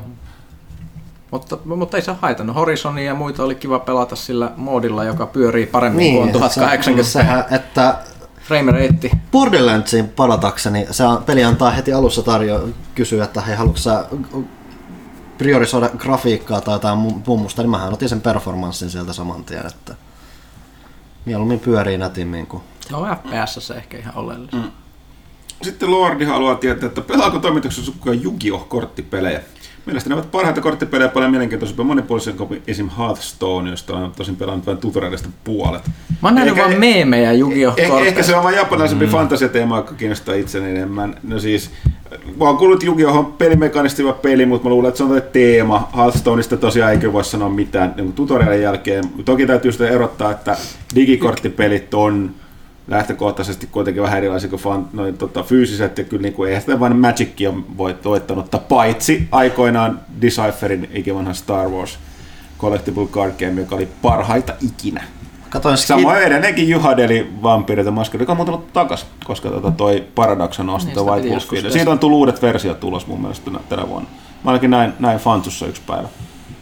Mulla aikoinaan y- yksi frendi oli ihan kilahtanut tuohon Vampyreen, ja se osti jotain noita ennen kuin ne meni out of printtiin noita anniversary editioneita, mutta nyt se ei tuosta uudesta ole puhunut mitään. Mä katsoin skidinä häkellyttävän määrän Yu-Gi-Oh! animea saksaksi, koska mulla ei ollut muutakaan tekemistä. Ja se on itse asiassa osittainen syy ollut se, että mulla on sen takia aina semmoinen etäinen kiinnostus kaiken maailman korttipelejä kohtaan. Tosin korttipeleissä on, että mä en välttämättä välitä niistä pakkoja rakentaa. Mä tykkään siitä, varsinkin joku Hearthstone Arena, mä tykkään siitä, että sulle annetaan tosi rajatut vaihtoehdot, että sä rakennat niistä pakaa, niin lähdet mm. pelaamaan, se on enemmän se mun juttu, mutta Yu-Gi-Oh! animea on kattonut, on, niin on pelannut sitä myös fyysisesti ja videopelien muodossa ja se on jättänyt jälkeen siinä, että tuommoinen korttipelaaminen aina etäisesti. Mulla- mulla on yksi kysymys. Liittyykö, koska nämä meemit menee välillä sekaisin, mitkä liittyy Yu-Gi-Oh! On, onko se Trap Card Yu-Gi-Ohista? Se on ehdottomasti! Yu-Gi-Ohsta. Hyvä. Mä oon miettinyt tätä pitkään. You just activated my trap card. Okei, Yu-Gi-Oh! anime on myös siitä rasittava, että tosiaan katoin sitä pitkään vuosia saksaksi, mutta vaikka se oli saksaksi, mä opin ymmärtämään sitä asioita.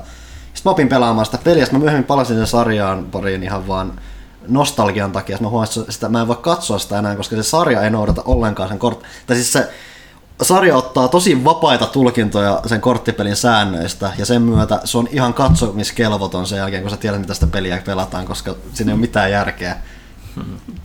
Ok, Lori haluaa sitten vielä loppuun, että voisiko Pyykkeli vetää sitä tähän vähintään parin tunnin tangentin vapaa tästä aiheesta, mutta mulla on aina Ei. epäilys tätä niin, että siis ei se kukko käskemällä kieu. Siis ta- tangentin Että- pointtihan on se, niin että se, se, niin, tulee ja niin, sitten se muuten niin. iskee. Sitä ei voi Niin. pakottaa. Ei, niin. Mm.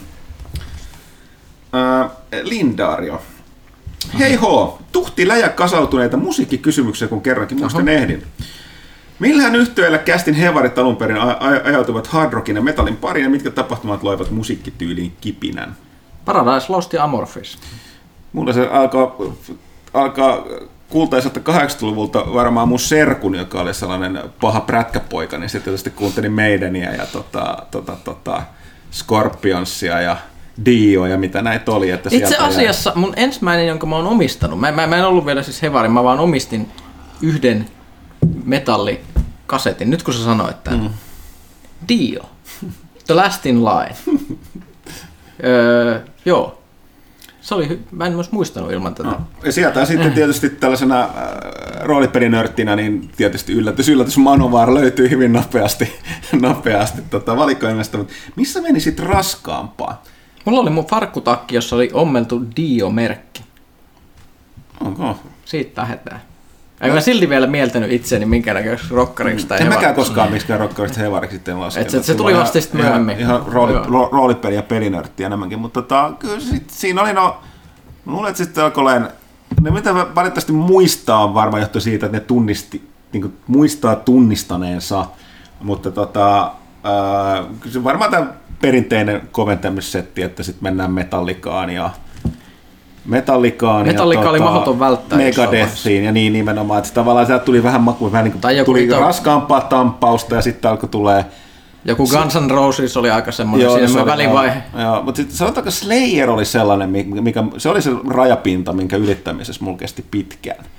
Et se oli se, että tota, tota, tota, se ja kyllä se Megadethin tietyt biisit, mutta kun niistä pääsi, Slayerista pääsi yli, niin sitten sit alkoi tulee tota, mikä se ollut eka Blackis, tai de, oikeastaan death metal, mitä olisi tota, enemmän Kuuntelin jumalattomasti ruotsalaista Deathia Mulla on jossain vähän vaiheessa. että se on se Paradise, te- Paradise Losti mulla kanssa, se a, niinku, alkuperäinen kama. Örinä metallissa Amorphiksen Tales from Thousand Lakes oli se, mikä y- yritti sen viivan mulla ehkä. Ja tota, mutta sitten se oli se Jö, Göteborgin metalli oli kovaa kamaa. Jostain syystä Ruotsista tuli tiettyyn aikaan tosi paljon bändejä. Siellä oli semmoisia hienoja, hienoja ö, tyyppejä tekemässä kuin tota Dan Svanö ja Matias Lödmalm ja näitä muita, mitkä puuhaille menemään. Niin se, sieltä tuli kuunneltu paljon.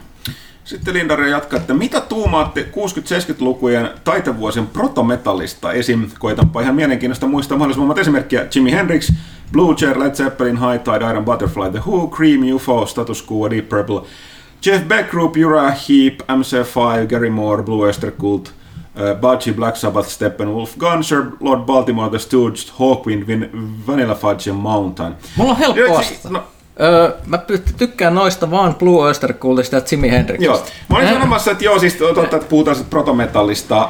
Itse asiassa Ja joo, Sabbathista tietysti, Joo, mutta se nyt... tässä sanottiin jo, jos mä mainitsin Black Sabbath ja itse asiassa selvyys oli Blue Oyster Cult tosiaan. Se oli se, mikä niinku pyöri sen. Aina kun kuuluu Blue Oyster Culttiin radiosta, niin heti isommalle. Porukka toki nyky, nykypäivänä, äh, monet päässyt sisään tai ainoastaan tietää tämän Don't Fear the Reaperin tai sitten kun muu, mutta siis niillä oli paljon kamaa, paljon kamaa muutakin. Ja tota, Ne on tota, to- tosi miellyttävä soundi jotenkin. Mä en On, tiedä, joo. mistä se johtuu. tota, johtuu niitä oli aika monta.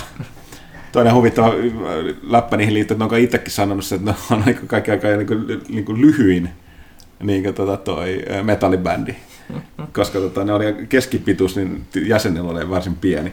Onko semmoista kunnon jotain, miten sehän ilmas? En mä itse tiedä, mitä mä haen. Mitä sä haluat? Mitä sä haluat tehdä? En mä varmaan. Ei, nyt, nyt, ei lähetä mihinkään. Mitä sä haluat? Kerro nyt, mitä sä haluat? Sä haluat, ryhtyä metallimieheksi. ja sä haluat jonkun ap, apukvälineen siihen. Niin. No periaatteessa on itse asiassa hyvällä, että kun mulla on aina jotenkin se, että mä kuuntelen, kuulen noin perusnimet aina just jostain, varsinkin jotain, varsinkin puhuu näistä jostain kaiken maailman Savateista ja Deep Purplesta ja mulla niin mua alkaa vaan unettaa jotenkin. Mutta minkä, minkälaisesta musiikista sä tykkäät muuta? No mulla on enemmän nykyään semmonen tosi semmonen tunnelman joku indie rock, tämmönen world, world musiikkimeininki on ollut päällä enemmän. Sitä Että, kuulostava Nightwish. Mm, no joo, ja siis ö, esimerkiksi jotain, mm, jos tykkää tämmöistä indie-kamasta, niin sä voisit ihan hyvin lähteä kokeilemaan jotain tämmöistä niinku post-black metallia esimerkiksi ihan hyvin. se on taas, kun pitää pysyä näissä. Et- et post, se- post black metal, okei. Okay. Joo, jo- joo, siis ne, ne, ne, on, ne, ne on siis, se, se kuulostaa se, se kama enemmän joltain ambient fiilistelyltä ö, ö, ö, usein. Et, et se, sitä ei välttämättä niinku tietäisi black metalliksi, jos sä et tietäisi, että se on black metallia. Hmm. Se, on- se on sellainen ihan, tai sitten sä voisit just, ö, en, en, en, en, en mä tiedä. Mä tiedä, tiedä, tiedä. Mä, mä, mä voin puhua, puhua tästä, mutta siis, tai, sitten niinku jotenkin ehkä jonkun tämmöisen niinku post-rockin kautta, niinku sit siitä voisi lähteä niinku, jotain tämmöistä instrumentaali post-rockia, mitä, mitä löytyy. Tietysti siellä on, tikkäs, mulla on semmoinen soittolista tuolla pelaajakästi. Joo, joo, siis se- se, se on- siellä, siellä on muutama Mm. metallibiisi myös seassa, jotka vois lähteä äh, rockibiisiin. Et, et, Mä kuuntelin sitä listaa. se on Mäkin kuuntelin se. sen, se oli ihan asiallista tavaraa. Lindaria pitää tuosta Okei. protometalli Mä oon aika hämmästynyt. listasta sanoa, että kova, kovaa kamaa itsellä itse yllättävän monilta noita tietää, tietää kuunnellut ja on jopa levyjä Ufolta, Status Quolta, Huulta, totta kai Zeppelinilta, Burblelta, Ura ja Hiipiltä. Mutta tosiaan ainoa mikä täällä oli, mikä mulla tökkii, on toi vitun Hawkwind, anteeksi kiroiluni. Siis Hawkwind, ö, pahinta tuollaista tota, ö, psykedelia-käyttäjien ö, tota, tuollaista järkyttävää, niin kuin, mun mielestä se oli ihan kammottaminta progea, mitä mä ikinä, ikinä on kuullut.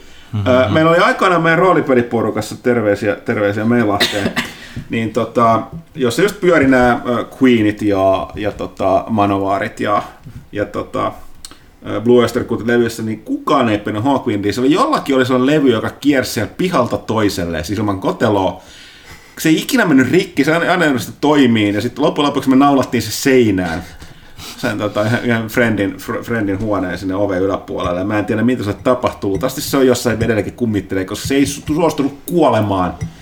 Ja mä en ole ikinä pitänyt Hawkwindista. Mä kyllä, mä- kun, kun, kun Lemmy lähti Hawkwindista, niin tota, minä siirryin kyllä Motorheadin pariin kyllä ihan täysin. Että tota, se jako siinä, että vauhtipää vai LSD-miehet, niin tota, kuuluu, kuuluu musiikissa. Älkää käyttäkö huumeita. Mutta mielenkiintoista, me voitaisiin vetää Witcheristä Hawkwindiin selkeä tämmöinen niin linkki. Tota, jos katsotaan, että Witcher on tämmöinen puolalainen versio Mellibolen Elrikistä, niin kuin se jo joidenkin mielestä on, mm-hmm. niin tota Michael Moorcock hengäsi aina Hawkwindin kanssa. Niin sen, hengäs, joo. sen, sen, takia Moorcock, eli Elrikin kirjoittaja, sehän kirjoitti ihan happosia Joo, niin, juttuja mm. kanssa, niin ne, ne, ne varmaan veti niinku yhdessä aineita ja ne biisitkin käy niitä samoja Joo, niin käy. Semmoisen. Blue Oyster Kultillahan kanssa kertoo tosta. Siis tämä Veteran of Thousand Psychic Wars, sehän on toi ihan suoraa kertomus tosta Elrikistä. Kyllä. Plus tuo huikea biisi. oh, Tuhansien psyykkisten sotien veteraani. Sama on- halusin omaksi tittelikseni sellaisen käyntikortin. Ehkä voi niin sanoa näiden kaikkien pelaajakästien jälkeen. Mm. Kyllä. Okei, okay, sitten Seuraava. Lindarilta lisää. Iskeekö moderni power ja folk metal esimerkiksi Sabaton, Enstorm, Gloryhammer, po- Gloryhammer Powerwolf ja Korppiklaani? Ö, Mä, siis, mähän olen naurettavan suuri niin kuin power ja folk metalin fani, mutta mä yllättävän vähän ainakin niin kuin miettii, niin mä omistan ne levyjä. Sabatonit löytyy paljon. Sabatonista on sanottava, että kun niillä tapahtui tämä, ikinä muista sen laulajan nimeä, mutta tässä pari levyä sitten tapahtui se iso meni välipoikki sen, oliko se nyt sen kitaristin vai basistin kanssa, joka ne oli vähän tyyli, tyyliero siinä, että se muistaakseni se kitaristi tai basisti halusi vetää paljon raskaampaa settiä ja tämä laulaja niin halusi jatkaa enemmän tällaisella sankarimetallilinjalla, niin ne jakautui sitten kahtia.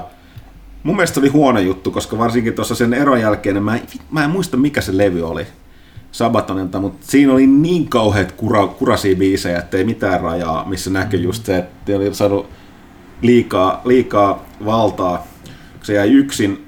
Se oli taas vähän liian raskasta tamppausta. Se, mä en muista mikä niiden se toinen bändi, oma bändi oli, minkä ne perusti. Tämä uusi Sabaton, mitä Great War, niin oli taas vähän, vähän parempaa kamaa. Mutta joka tapauksessa mä oon muita kuullut, Powerwolfia ainakin, mutta että mä en omista sitä levyä. Sitten tuli mieleen, että niin kun puhut modernista, hmm, pitäis Bolt Thrower. Sehän on ihan ikivan. Se on vanha mun mielestä. Että Warhammer metalli. No, se on Warhammer metalli, niin, niin. Mitäs Pyykkönen? Mun mielestä sä et ole ainakaan mikä Ei, Power- tai mulla- sankarimetallifani. Ei, mä, mä en pysty. Manovaaro on ainut, mutta mä en tiedä lasketaanko sitäkään siis sinne. sinne. se on vähän oma. Ne, ne, ne. Mä, en, mä, mulle ei vaan, siis mä en pysty sankarimetalliin jostain syystä, vaikka mä oon siis fuuris fantasia, siis, kirjallisuuden niin, ystävä siis, ja muu. Kun mä ymmärrän, miksi porukka dissaa varsinkin tällaista niinku, äh, true cult porukka. Näitä Sabatonin, mä siis Miksei saisi tulla musiikista hyvä mieli, vaikka se on raskasta? Mutta mulla, ei, siis, on että mulle ei tuu siitä hyvä mieli. Siis se, se on Mulla- siis, siis mulle tulee, koska siis siinä on sekä, sekä siitä musiikista, mutta myöskin siitä, että mitä se on. No haluatteko te nyt sen fucking tangentin kuulijat? No. Et kun me puhuttiin näistä, näistä jutuista itse asiassa täällä ja nää halus soittaa mulle jotain ihan hirveet italialaista sankarin Miten metallia niin täällä. hirveetä? Siis tota, Joo. toi Rhapsodyn, oliko se kitaristi Eikö se Luca olisi, Turilli? niin, joo, Luca Niin, Turilli. Ancient Forest of Elves. Katsokaa YouTubesta. Katsokaa. Välittömästi kuuntelemaan. Nyt pause. Menette etsimään Luca Turilli, Ancient Forest of Elves. Niin meneekö Jo- Shine On Me? Jos, Joo, no, meni. jos, Hyvä, jos ette hyvä. laula videon loppupuolella mukana, olette sisältä kuolleita ihmisiä. No niin, ja nyt päästään siis siihen tangenttiin. Eli kun tää näytettiin, niin mulle tuli välitön halu näyttää kaikille täällä toimistolla taas video, jonka mä katsoin. Mä joka- muistutin. Kyllä, kyllä Shine on Me, jonka mä oon varmaan näyttänyt Villelle joskus. Joo. Ö, musikaalinen nero nimeltä Chris Dane Owens.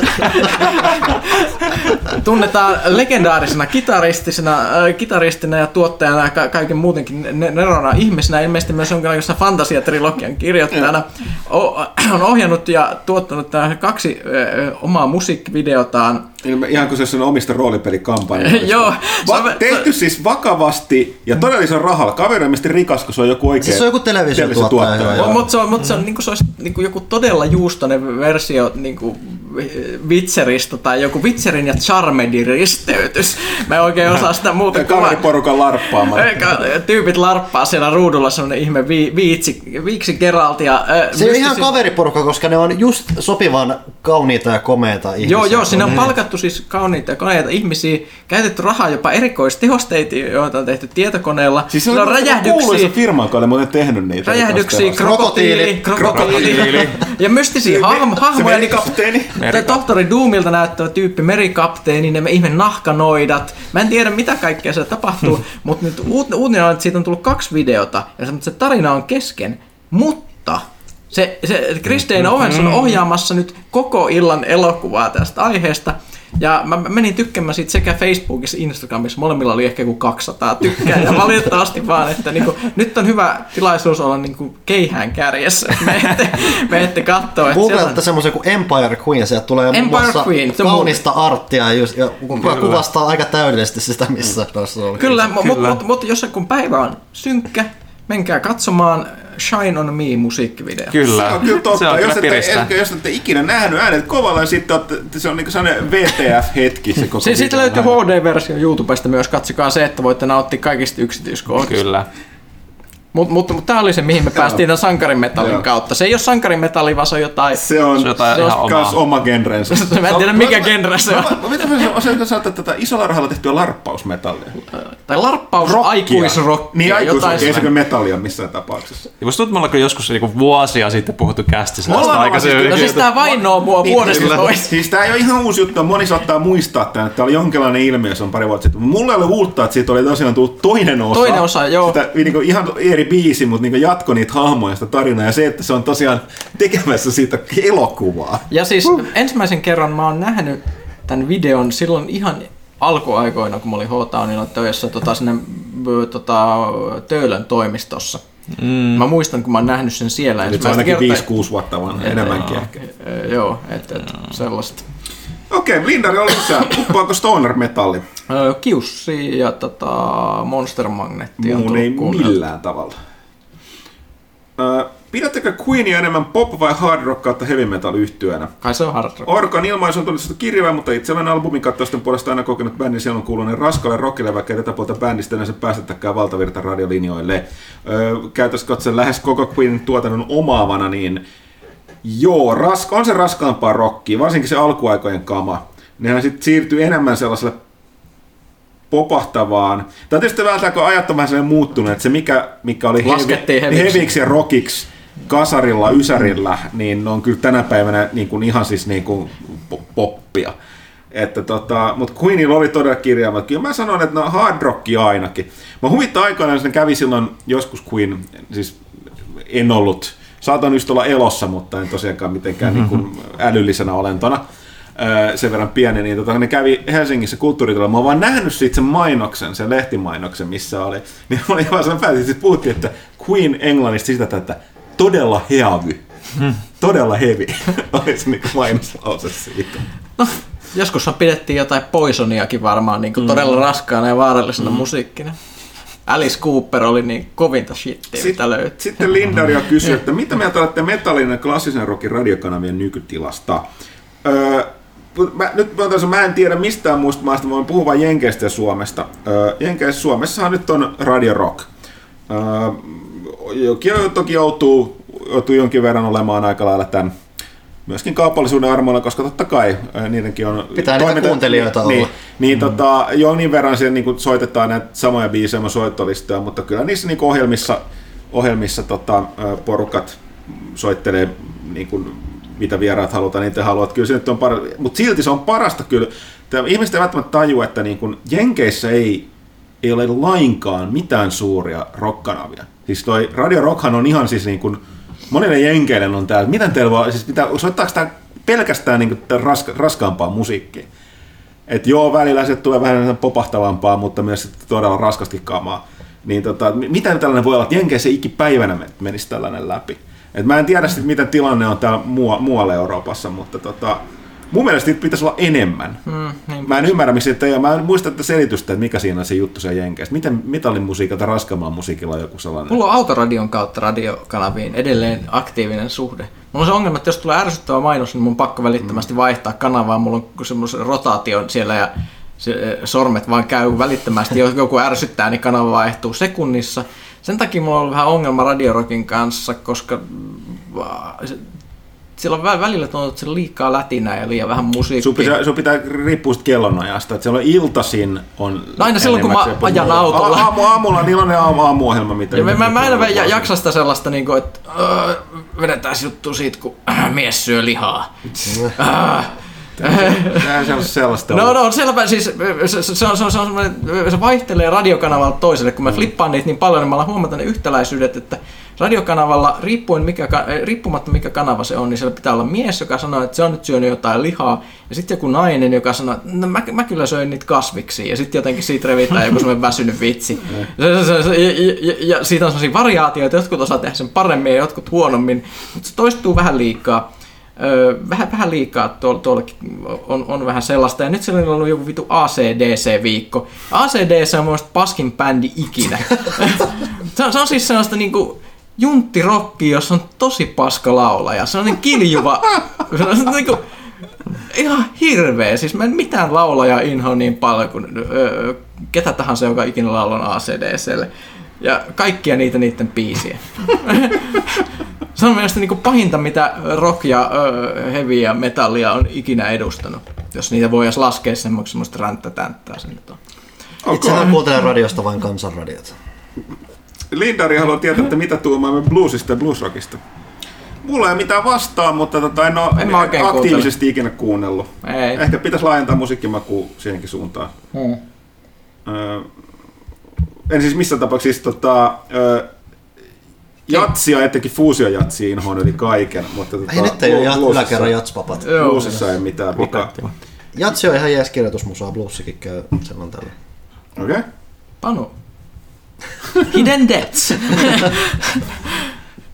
Mitkä ovat mielestäni parhaat ka- 80-luvun trashin ja black metalin esittäjät? Aiheesta hiljattain innostuneena genreisen keskeiset arkkivaarit Venom, Bathory, Metallica, Creator Slayer, Merciful Fate, Celtic Frost ovat tulleet tutuksi, mutta löytyisikö paikalla olijoilla suosituksia myös vähemmän tunnetuille tekijöille? Mä en, mä en ka, just kasarit trash ja blackia niin lukuottamaan Testament ja Creator.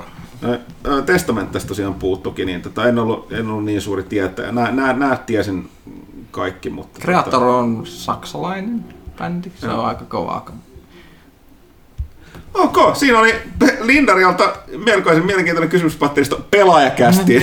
Mutta kuten sanoin, se oli niin säästänyt ja muuta. Niin. Että se yritti viime kästeenkin laittaa, mutta tuli just silleen tunnin liian myöhässä. Okei, sitten enää eteenpäin. John Bon Gorbachev, Buongiorno. Kuuluuko e-urheilu liikuntatunneille?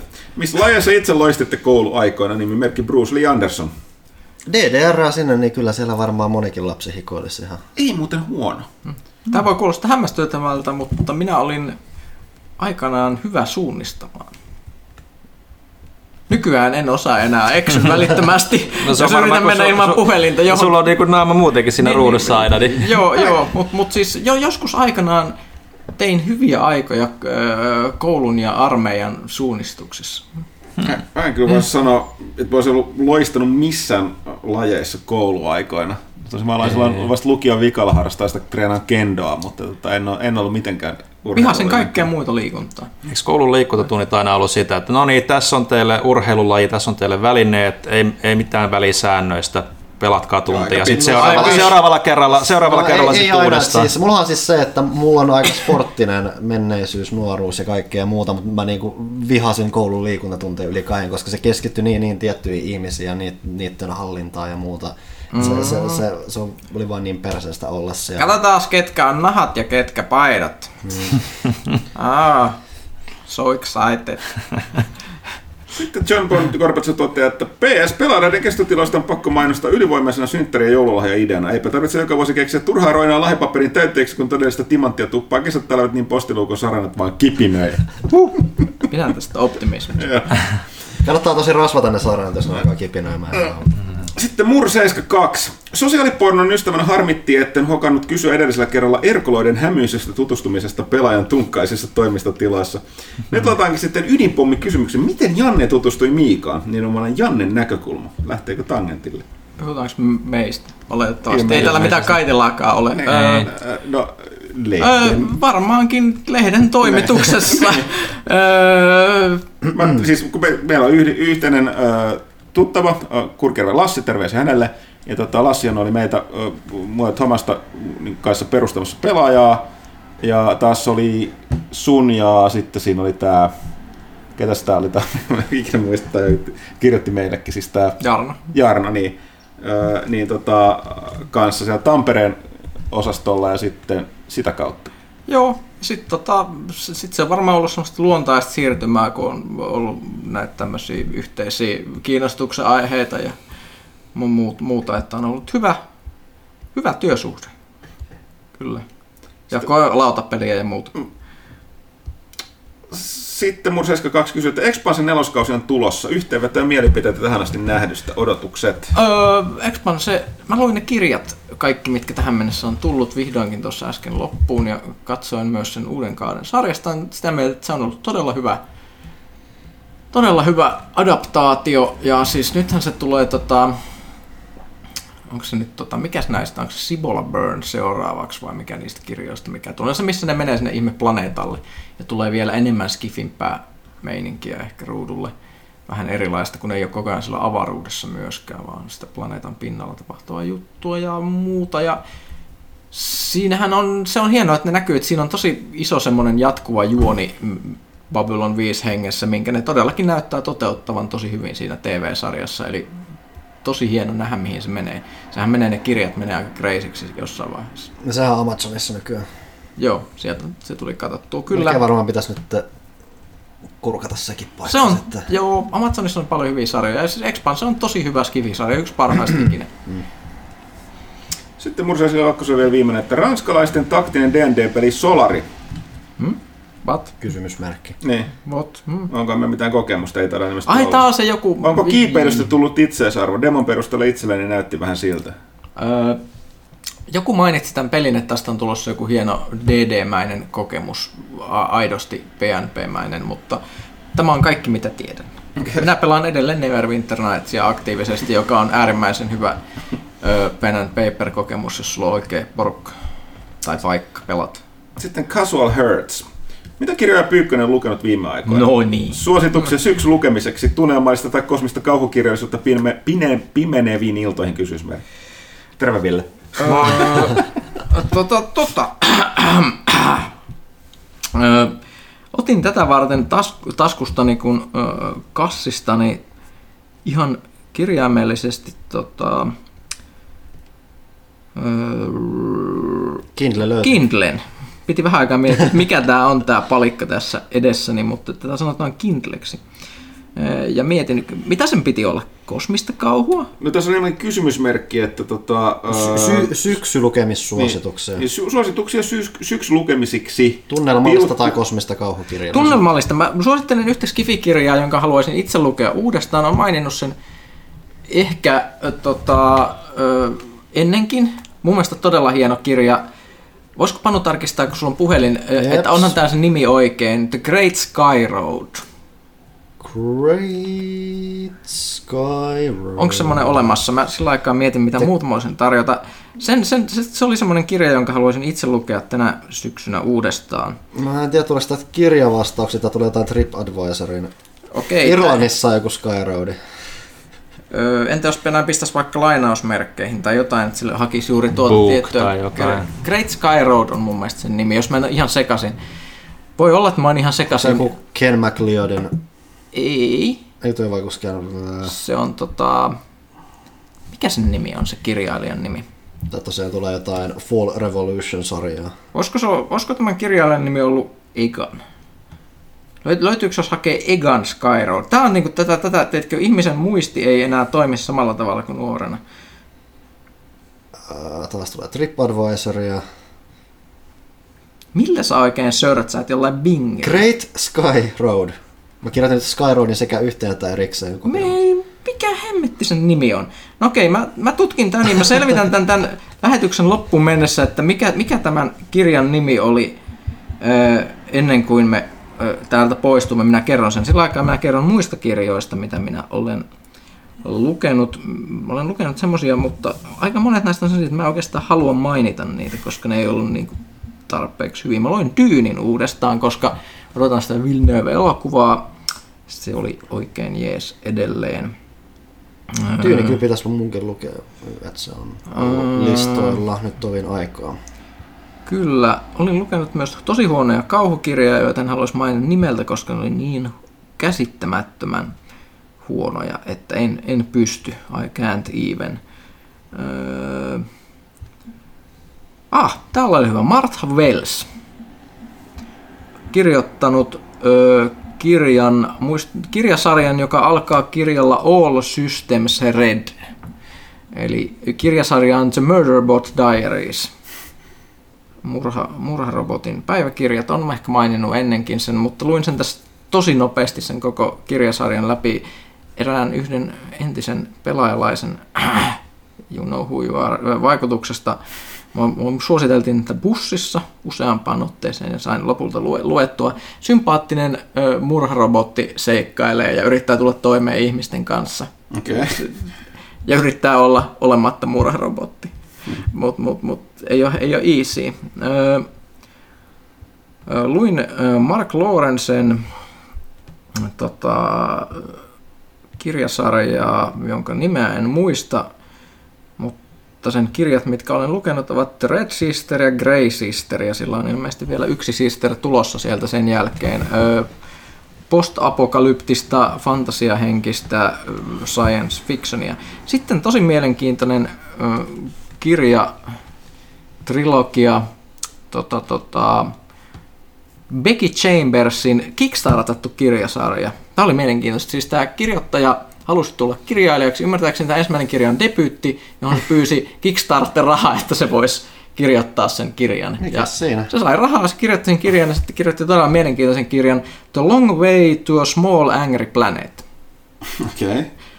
Seuraavat kirjat A Closed and Common Orbit ja Record of a Spaceborne Few. Niin nämä on kaikki samaan universumiin sijoittuvia kirjoja, jossa kerrotaan avaruudessa asuvien ihmisten arkisesta tavallisesta elämästä, jossa ei tapahdu hirvittävästi asioita. Eli tota, The, Long Way to Small Angry Planet kertoo tämmöisen avaruusaluksen miehistöstä, kun ne on menossa ikään kuin puhkaisemaan madonreikää tämmöiseen kaukaiseen paikkaan, jonne niiden, niiden pitää ajaa hitaasti sinne, jotta muut voisivat tulla siitä reiästä nopeasti. Eli tämmöisiä vähän niin kuin asfalttiduunareita avaruudessa. Ja sitten siinä puhutaan paljon niiden eri alieneiden kulttuurista ja ruuasta ja ihmissuhteista ja ne hengailee ja niillä on välillä vaikeita ja välillä helppoa ja siinä ei tapahdu mitään. Ja ne on tosi sympaattisia ne kaikki tyypit. Se on semmoinen niin hyvän mielen skifi, jossa se on hirvittävän humaani kokemus.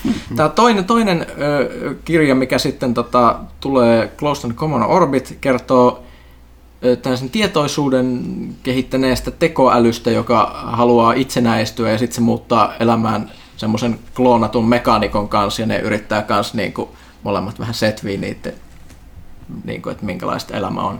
Ja tämä Record of Spaceborne Few, mikä on tämä viimeinen tässä sarjassa, en mä tiedä onko se viimeinen, mutta kolmas, öö, kertoo siitä, kuinka nuori sukupolvi ei enää ymmärrä avaruuskolonialistien tapaa asua niiden aluksissa ja ne haluaa vaan muuttaa sieltä pois ja nämä toiset yrittää ymmärtää, että tämä on tosi hyvä elämäntapa. Miksi te nuoret lähdette täältä pois näistä meidän aluksista?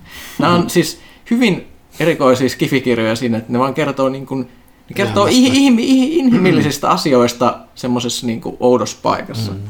Hirveän mukavia kirjoja, niistä tuli tosi positiivinen fiilis. Loin ö, ilmeisesti tositapahtumiin perustuvan länkkärikauhukirjan The Hunger, kirjoittaja Alma Katsu. Ö, perustuu tämmöiseen ö, villiin länteen lähteneeseen tai johonkin tämmöiseen näihin kultaryntäyksiin lähteneeseen tämmöistä karavaanista, jossa asiat ei mene ihan hyviä kaikki kuolleen. Koska matka on pitkä ja on vaikeaa ja vähän tapahtuu vielä yliluonnollista shittiä, niin, niin ei, ei, ole, ei ole helppoa. Sitten tota, luin David Brinin The Postmanin, mistä on tehty Kevin Costnerin elokuva. Ah, okei, okay, se on tää kirja. Yllättävän kova kirja edelleen. Ö, siis juoni on se, että Yhdysvallat on tuhoutunut ö, jossain ydinsodassa jotain venäläistä räjäyttänyt tämä Death kaiken. Stranding? Ja tota, sitten, no tää, joo, kyllä. Ehkä. Ja itse asiassa tämä itse... Onko tarkoitus yhdistää Amerikan kaupungit ja... On, No on niin. mutta no idea, niin. idea on, että ihmiset ovat menettäneet uskonsa toisiinsa ja ihmiskuntaan, niin kaikki ikään kuin on kuolemassa hitaasti pois, kunnes tämmöinen tyyppi, joka löytää vanhan postimiehen univormun, pistää sen päälleen, ja sitten kun se, ihmiset on niin innostuneita, kun se tulee, niin sitten se alkaa esittää, että on olemassa jossain kaukana on Amerikan liittovaltio, joka lähettää ihmisille postia ja kuljettaa sitä ympäriinsä ja luo tämmöisen fiktion, joka ikään kuin auttaa ihmisiä sitten elämään, että on olemassa jotain ehkä parempaa. Eli spoilereita Death Strandingiin. Kyllä. Öö, joo. Sitten loin At Earth's Core Edgar Rice Burroughsin vanhoja kirjoja, joissa tyypit menee rakentavat porakoneen ja kaivautuvat vahingossa maapallon ytimeen, jossa on dinosauruksia. Sounds legit. Tartsarin kirjoittajalta hy- hyvä shitti. Elisabeth Bearin skifikirja Dust, mystistä nanoteknistä skifiä avaruudessa, tosi outoa. Hy- hyvä kirja. Vieläkös täällä olisi? Nyt, nyt alkaa loppua. Jun Ha öö, Raven Stratagem, joka on jatko-osa kirjalle Nine Fox Fortress, joka on tällainen skifisarja, missä siis kiinalais, kiinalaisvaikutteista skifiä ilmeisesti. Oletan, että Juhan Lee saattaa olla sieltä suunnalta kotoisin, en ole ihan varma, mutta tota, ideana on, että on tämmöinen mystinen skifi-imperiumi, missä kaikki toimii tämmöisellä konsensususkolla, että et, et, kun ihmiset noudattaa tiettyjä tapoja ja juttuja, niin on olemassa niin sanottua eksoottista teknologiaa, mikä sitten toimii, vaikka sen ei pitäisi toimia. Ja sitten siellä herätetään henkiin semmoinen kuollut kenraali, joka asuu semmoisen toisen aivoissa ja sit pitää tehdä, tehdä juttuja ja sitten miettii, että miten voi muuttaa maailmaa muuttamalla tätä niin sanottua kalenterisysteemiä, johon kaikki perustuu. Ja sellaista. Se on aika semmoista crazy shittiä. Öö, kuulostaa s- niin. Suosittelen myös. Öö, vielä, öö, vielähän näitä riittää. Nyt kun py- kysyttiin, Mä yritin kovasti googlettaa sitä Skyroadia, mä en kyllä mä, etin sen kohta. Öö, Alastair Reynoldsin Permafrost on tällä hetkellä kesken aikamatkailusta kertoo. En ole vielä lukenut loppuun asti, niin en osaa, en osaa sanoa sen tarkemmin. Mutta olisiko tossa nyt sitten alkuun? Mä selvitän sen kirjan, mitä mä yritin äsken, äsken selvittää. Mä luulen, että siinä Casual Hurtsille tuli ihan, Eiköhän ihan tarpeeksi. johonkin oo tarpeeksi Tuossa oli muistiinpanovälineet esillä. Sitten Nukuttaja. Nintendo Switch Litein laatikon avauksen juuri katsoneena tuli mieleen, että mikä on pahimman makuinen laite, mitä Huttunen on maistanut. Ja rajoittuuko tämä ma- maistelu vain pelikonsoleihin? Onko Huttusen talouden kaikki laitteet läpikäyneet makutestin? No, kyllä on lattiaa myöten. Mulla on myös PS4 Pro, mikä on käynyt läpi Huttusen makutesti. Mm, ää, joo, siis mä oon... Mikähän on pahimman makuinen laite? Mä, en, siis mä muistan maun, mutta mä en muista mikä se laite oli. Se oli tunkkanen. Tunkkanen sellaisen kovettuneen hikisen vanhan sukan ja tällaisen ruostuneen hiiltuneen pannun pohjan yhdistelmä, jossa on vähän sellaista sulannut auton kumia mukana. Mä en muista, se oli joku, joku, joku, joku musta, musta mötikkä se oli, en muista mikä oli. Ei kuitenkaan ollut Nintendo Switchin pelikasetit. Ei, ei tainnut olla, ei. Nekin hirveän Nämä on kuulemma tarkoituksellisesti vähän pahemman Mun on pakko lähteä nyt ku- tietokoneen ääreen selvittää tätä kirja, koska mä en saa pääse tästä vähän vaan vaivaamaan mut tosi pahasti. Öö, No sitä väliä Janneus kysyy, että olisiko mahdollista nähdä pelaajahoidekanavalla videota, missä Huttunen rökittää Kasmirin MTGssä siis. Öö, luultavasti ei ihan vaan sen takia, että toi Tumppi suhtautuu peliharrastuksiin melkoisella antaumuksella ja kaverin kilpavarustelu on ollut sitä tasoa, että tota, sen korttivalikoimat nähneenä, niin tota, en usko, että mulla on mitään jakoja, koska MTG on kuitenkin välinen, välinen laji harrastus. Myös Pyykkösen Golgarin-dekin edesottamukset tässä vaativassa koetuksessa kelpaa, mutta silloisella mahdollisuuksilla, että Pyykkösen, tai se, se jossain vaiheessa vähän ylituunasit sitä, Joo. koska me pelattiin monipeliä ja se ei oikein toiminut moninpelissä. Et kaksinpelinä se oli jyräset, ja sitten saisi sen puhtaamman kaksinpeliversion, niin silloin voisi ehkä jyrätä ja Kasmerinkin öky, ökypakat. Korttia naiskesivittämä syksytoimitukselle. Sitten Chersky kyseli tuosta Last of Us 2, part 2, siitä puhuttiinkin tuolla hämmentävä kyllä. Öö, Mä selvitin, selvitin sen kirjan. okay. Se ei ollut Great Sky Road, se oli Great Sky River. No No niin, siksi, no siksi niin. sitä ei No löytynyt m- mit, mitenkään. Kirjoittaja oli. Ja äh, Gregory Benford, se on osa viisiosaista trilogiaa ja itse kolmas osa, mutta ne voi kaikki lukea myös erikseen. Chersky haluaa tietää, että mikä on kaikkien aikojen paras Viisi urheilupeli. Mä sanoin viisiosainen trilogia, olen pahoillani. Mennään eteenpäin. Niin, Chersky kysyy. Mikä on kaikkien aikojen paras urheilupeli? Kyllä se on ehkä, voisi mennä sinne Rocket Leagueen. Mä aikoinaan kirjoitin pelaajan lataustaukokolumninkin siitä, kuinka vaikka se on niin sekopäinen peli, niin se on tietyllä tapaa myös kaikkien aikojen realistisin urheilupeli, mitä mä oon pelannut. Ihan vaan sen yleisen tekemisen meiningin myötä. Mitä taas että sanotaan, että kaikki väärässä. Kaikkien aikojen paras urheilupeli on Nino Didin Kickoff 2. Ja öö, ei, ole Bushido Blade. ei, se ei ole urheilua. No, Ja tota, Blades of Steel. ehkä kovin kilpailija, mikä melkein pääsee samalla viivalla tuon Kickoff 2 kanssa, on tietenkin Speedball 2. ei ne ole Rocket League, mutta okei. Joskin to kiittää Pyykköstä mahtavista pelivideoista. Keep up the good work. Markka 1. Hei Pralla. Heitän kanssa vähän kyssäri MTGstä, niin Magic the Gatheringista.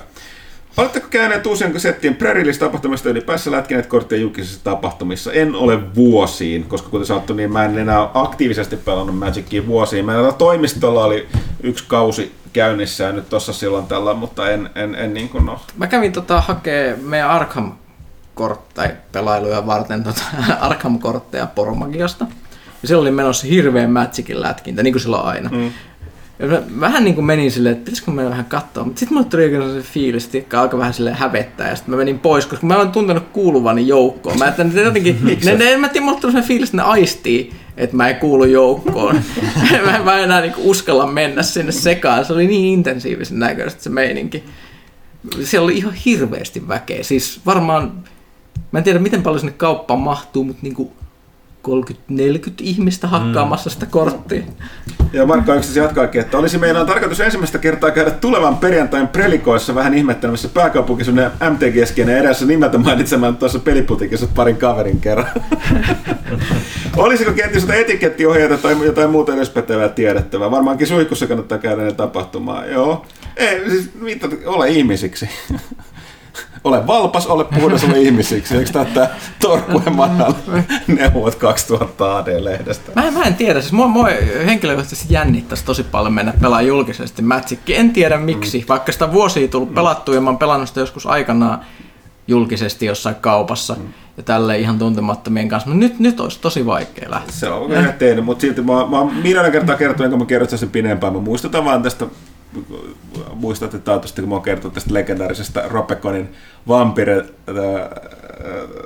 tota, Masquerade-korttipelin turnauksesta, johon mentiin silloin, kun pelattiin aktiivisesti, ja tämmöinen edes nimeltä mainitsematon lakimiesfriendini, niin oli tota, ottanut vähän neuvoa antavaa ja oli todella aggressiivisessa tilassa siinä pelipöydässä. Se oli, se oli huikea. Ai Eli- mitä sä pelasit? Näytä sitä korttia. Eli se ei siis Ai kannata... ketä sä bliidaat? Ei Porukka oli aivan hiessä siellä. Et, et etiketti on, että ei kannata mennä vi- vihasena juoppona pelaamaan. se, se, se, sanotaanko näin, että sai tehdä asioita. Kukaan ei kyseenalaista, eikä uskaltanut käydä sen kimppuun. Vämpyrähän sellainen monin peli. Niin. Se oli hirveän anteeksi pyytävästi, mä muistan, se oli bliidaan. Bliidaan, se on tapa heikentää vastausta. oi oi, good times. Mutta joo, se on ihan, älä mene vihaisena juoppona, vaikka siellä voi tulla tulosta, mutta että voit olla myös poliisi. Ää, sitten vielä tuota Varkalta, että jättää menisi liikaa tangentille videopeliaiheesta, niin tässä videopelipodcastissa, ah, ihan liian myöhäistä tässä jaksossa. vaiheessa. niin jos olette pelanneet Borderlands 3, Oh, ohi.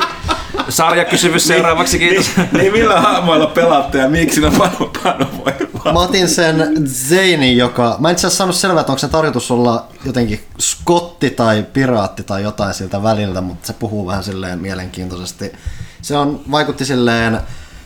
Uh, mikä sitä sanoisi, että sillä olisi joustavimmalta sillä kyvyllä, mitä sillä on, että se mitä mä tällä hetkellä käytän, että se heittää semmoisen kilven eteen ja mikä tietysti blokkaa hyökkäyksiä ja muuta, ja sit kun sä ammut sen läpi, niin se tulee niistä luod- sun luodista tulee tehokkaampia ja muuta. Se vaihtoehto on semmoinen hämäys hologrammi tai sitten tällainen drooni, mikä ampuu ja siellä on kanssa se erikoisuus, että se pystyy korvaa ainakin jossain vaiheessa granaatit jollain toisella erikoisiskulla, että sen myötä vaikutti vähän joustavammalta, että ne muut oli vähän, ei lämmittänyt niin paljon, että siellä on mitään tämä, yksi, joka käy ja vetää ihan suoraan turpaa, yhdellä on iso mekki, joka ilmeisesti ei kestä niin kauhean kauan, että se olisi kauhean hauska ja itse asiassa se Beastmaster tai mikä kuulosti ihan hauskaa, että silloin voi olla erilaisia. Black. Ne, joo, että se jotain näitä, joku apina tai hämähäkki tai joku voi olla apuna messissä ja se vaikuttaa ihan siis, mä menin sillä, mikä nyt Zane tai muu, että se vaikutti nimenomaan joustavimmalta. Kiitos vastauksista ja kiitos hienoista videoista, joita koko toimitus on väsännyt. Koko. Mä en ole tehnyt aina yhden maisteluvideon, mutta joo, ei mitään. Lähinnä, lähinnä muut tässä kästissä. Lostarot. Terveys kaikille pelaajakästiläisille. Joka kukaan toimituksesta on käynyt katsomassa se osa kahden. Omalla kaudella elokuva jäi pettymykseksi käsikirjoitukselle ja pitkän pituuden kannalta, vaikka mukana oli hyvin näyttelijöitä. Ensimmäinen osa oli vain parempi ja tiivimpi kokonaisuus. En oo käynyt. Mm-hmm. Ja meidän ei katsottu osio meni, joten ei varmaan puhuta tästä sen enempää. Kukaan näissä oikeasti halukas edes tekemään sitä. Ö, Pelolainen numerossa 200 toimituksen mielestä Resident Evil 2 olisi vuoden 2019 peli. Onko tämä mielipide muuttunut nyt, kun vuosi on mennyt eteenpäin? Se on varmaan enemmän viittaus siihen, että se on varmaan mun sanomana tullut tai muuta, että Se Mä en niinku enää muista, mitä mä oon pelannut oli tänä alkuvuonna, että se, on, oli että se on, että lähinnä se on sanottu silleen, että se aloitti vuoden todella vakuuttavasti. Ja kyllä mä edelleen kyllä sanon, että mulle henkilökohtaisesti Resident Evil 2 on tämän hetken vuoden paras Mitä muita peli. pelejä tänä vuonna on tullut? No se selvii sitten siinä vuodenvaihteen En mä teemalla, enää kun tulee muista. vuoden peliartikkeli. Niin. En mä muista, mitä pelejä on tullut. Tää on tähän nykyinen ongelma. Per, perhana on hyvä videopeli. Okei, okay. Erik Holta tulee... Erik H on selkeästi silloin kristallipallo. Kuunnelkaa. Vieläkin Borderlands-kysymys, ellei malja jo leikkynyt yli. Kuvittelenko vai onko Borderlands kahden jälkeen sarjan huumori painottunut likaisempaan suuntaan mustan huumorin kustannuksella? Olisiko sellainen valinta eettisempi? No siis mustan huumorin eettisyys on enemmän ehkä kiinni siitä, että mitä sä, la- tai kuka sitä laukoo tai muuta. Että se voi olla ehdottomasti hyvinkin eettistä. Mutta eiköhän tästä ollut jonkinlaisen kuvan saanut näistä meidän Borderlands-lätinäistä tuossa aiemmin, että mihin suuntaan se huumori, huumori on mennyt. Tässä Paano puhui aiemmin siitä. Cabin Lake. Hoi Huttunen, kuu kutsuu pian, todellakin, ensi tiistaina. Ö, aiotko, aiotteko suorittaa uuden raidin 24 tunnin sisällä julkaisusta? Eihän se silloin heti tullut. Sehän tuli pari päivää myöhemmin. Mutta onko sä suorittamassa raidin heti 20 tunnin jälkeen siitä, kun Niin se raidi avautuu, juu näin oli tarkoitus yrittää ainakin, tuskin päästä läpi päästä. Palaako Kasmir linjoille? En usko. Öö, kaverin aika toistaiseksi ainakin on mennyt enimmäkseen tuossa Magicissa ja Warhammerissa. Tällä hetkellä myöskin tuossa levyn teossa. niin tota, ei taida aika riittää, ehkä hetkellisesti. Millaisia mielipiteitä herättänyt julkaistuista Vidok- tai trailerin pätkistä? Siis ne on ne ottanut mun rahan, niin ei mulle tarvitse näyttää mitään videoita. Mä ennakkotilasin ajat sitten ja sen tota, ton, ö, Collector's Editionin. Onko pelaaja lukiolla omaa klaania? Lukioista en tiedä. Käpiläik sanoi, että muistelisin tällaisia joskus kuuluneeni, mutta noihin aikoihin ei pää ollut ihan yhtä sekaisin. Keep up the grind ja nähdään pimeällä puolella. Todellakin Käpiläik! Ää, tota, siis on pelaaja RMD, eli Tomaksen vetämä pelaaja kautta Remedy-klaani. Ää, siellä löytyy porukkaa. Toki on sanottava, että tämä, kun huolimatta, että on klaani, niin Destiny, kun se vaatii sellaisen tiiviin pelaajaporukan, niin noi, on vähän sellainen, että sinne muodostuu ne omat klikit, jonne kyllä välillä, välillä aina, aina sitten tota, löytyy jeesiä. Totta kai kaikki klaaniboostit ja bonukset sieltä saa, mutta tota, lukio, en tiedä, ne lukiot on pistänyt pystyyn. Pitää laittaa tähän viestiä. Mutta todellakin, ensi viikolla, kuussa tavataan. Dankku Dude, viimeinen kysymys saitilta. AV-arvon kästiläiset. Suora lainaus Discordista suurmestarilta. Miika Huttuselle puolestaan tiedoksi, että totta kai tulen, jos joskus pyydetään. Eli kysynkin, onko Tontsalle esitetty jälleen virallinen kutsu fanfarien kerran. Lisäksi ehdotan, että Tontsahan voitaisiin ottaa toimitukseen kokopäiväisesti töihin tekniseksi asiantuntijaksi kautta ylipäätoimittajaksi. Kaikki leikkaavat palkoistaan vain 50 prosenttia pois, loput ammetaan Tontsalle.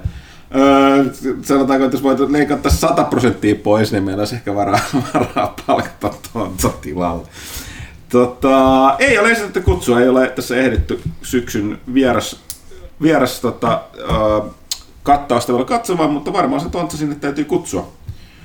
Uh, lupaan nyt, että koska kaikki nyt pelkästään sanotaan totta, niin tu- tulee, tontsa tulee vieraksi johonkin loppuvuoden kästi. Mitä kuuluu hehkuvan legenda Pyykkösen syyskuuhun?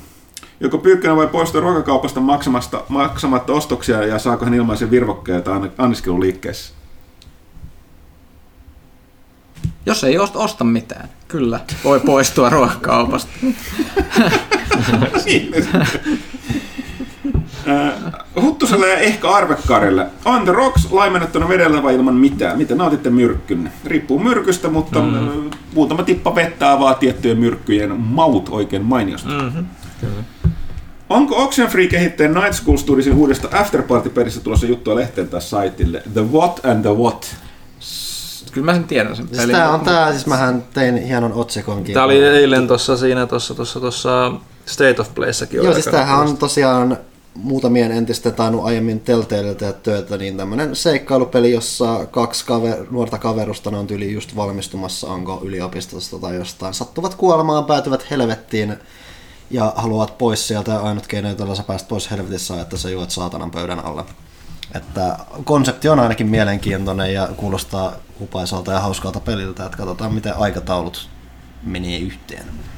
Sitten Dankkudude kyselee, että miten paha tai vaarallinen Destiny-psykoosi on taas Huttusella ja muilla rikostovereilla, kuten puhassa luva, puhalla luvassa.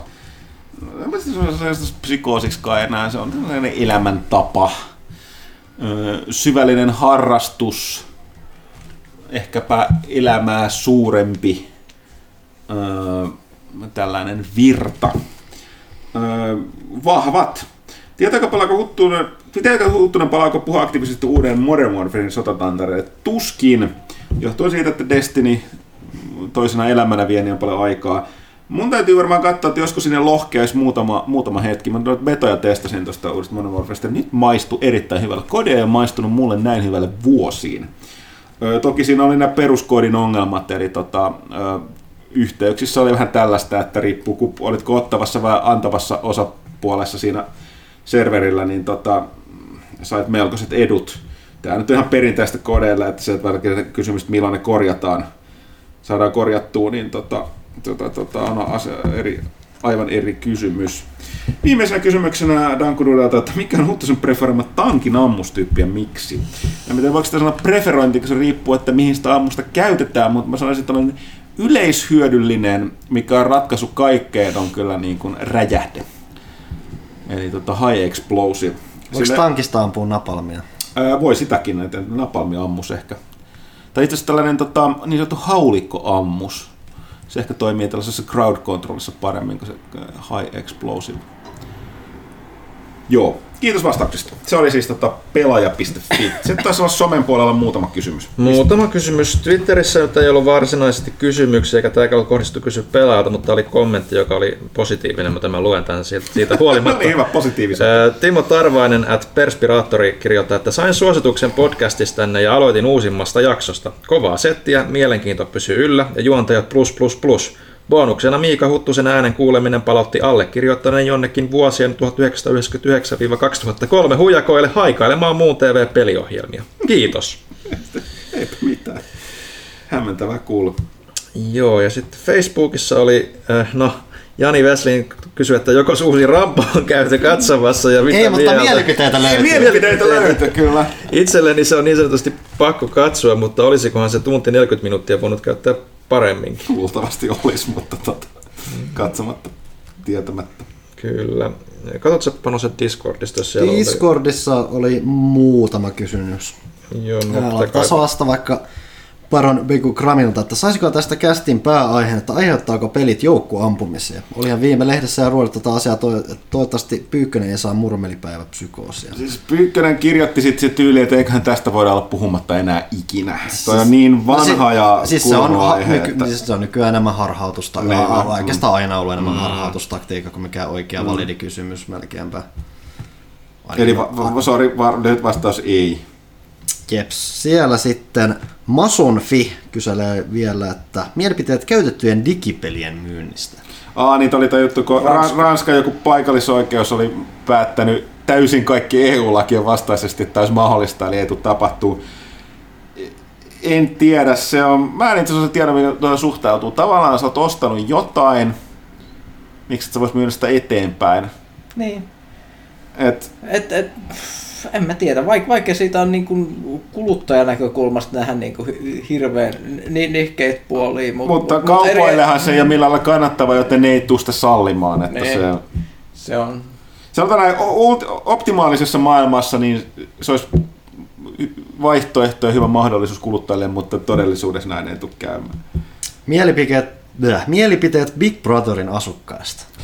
Kuulemma se on tullut takaisin. Mä en ole Big Brotheria seurannut ikinä, ja mä tiedän, että se tuli takas. Tai joskus aikoinaan sitä ekaa kautta, ja silloin kun katsoin joskus TV, näki se toisen jakson. Nyt mä vaan näen, että lehtiotsikoissa välillä tulee tuo, kun selaa uutisia internetissä, tulee jotain naamoja vastata. Mä en tiedä Big Brotherista mitään. Mä oon ihan tyytyväinen. Mä katsoin sitä vaan viisi minuuttia, totesin, että tää on ihan turhaa.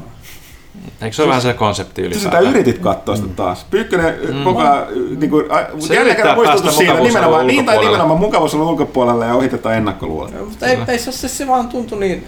Siis kyllä mä oon joskus kattonut aikanaan Big Brotheria, Joo, silleen, kun se, silloin kun se oli Suomessa tuore juttu. Mä katsoin sen eka, brittiversiota. Mä katsoin sen brittiversion, minkä jälkeen tuli sitten se suomi-versio. Mä katsoin sen, oliko se nyt sitten, mä en muista mikä kausi se oli Briteissä, olisiko ollut nelonen vai vitonen, ja sitä alkoi Suomessa, niin ne mä katoin. Mutta sen jälkeen en et, ole et, katsonut. et, siis se vaan jotenkin se, että sä käytät, jos sä katsot Big Brotheria, niin, ja vielä hurahat siihen silleen, että sä käytät niin järkyttävästi aikaa jonka aivan täysin turhien ihmisten kattomiseen, niin tuntuu ihan perversiltä ajatukselta ny- ny- nykyään. Et siis on niinku, jokainen henkäys, minkä sä otat elämässä, on yksi henkäys vähemmän, mitä sä tulet koskaan ottamaan. Miksi sä uhraisit niin paljon aikaa jollekin täysin tuntemattomille ihmisille? Mä hyväksyisin sen, jos se olisi enemmän semmoinen sairas ihmiskoe, jossa niinku todellakin pistettäisiin ne koetukselle semmo- semmoinen, semmoinen, että se olisi vähän semmoinen hardcorempi versio siitä. Sitten sit, sit, sit mua kiinnostaa se taas semmoisessa sosiaalisessa mielessä, mutta mut ei siinä ole enää edes nykyään jäljellä sitä semmoista, semmoista tiettyä, että et nyt, nyt, nyt on joku uusi aika menossa ja ihmisiä toljotellaan ja tai jotenkin uutta ja freesiä. Niitä on Mm. toljoteltu niin kauan ja ö, ihmiset tuijottaa muutenkin, jos saitte vitsissä koko ajan jotain tyyppejä, niin toi ihan siis, miten toi enää erottuu millään tavalla mistään? Se, se oli se aito ja alkuperäinen, tai ei oliko se edes aito ja alkuperäinen. Mutta se- Johannahan on täällä sitä katsonut ja on ilmeisesti sillä on jotain mielipiteitä ehkä asiasta, en tiedä.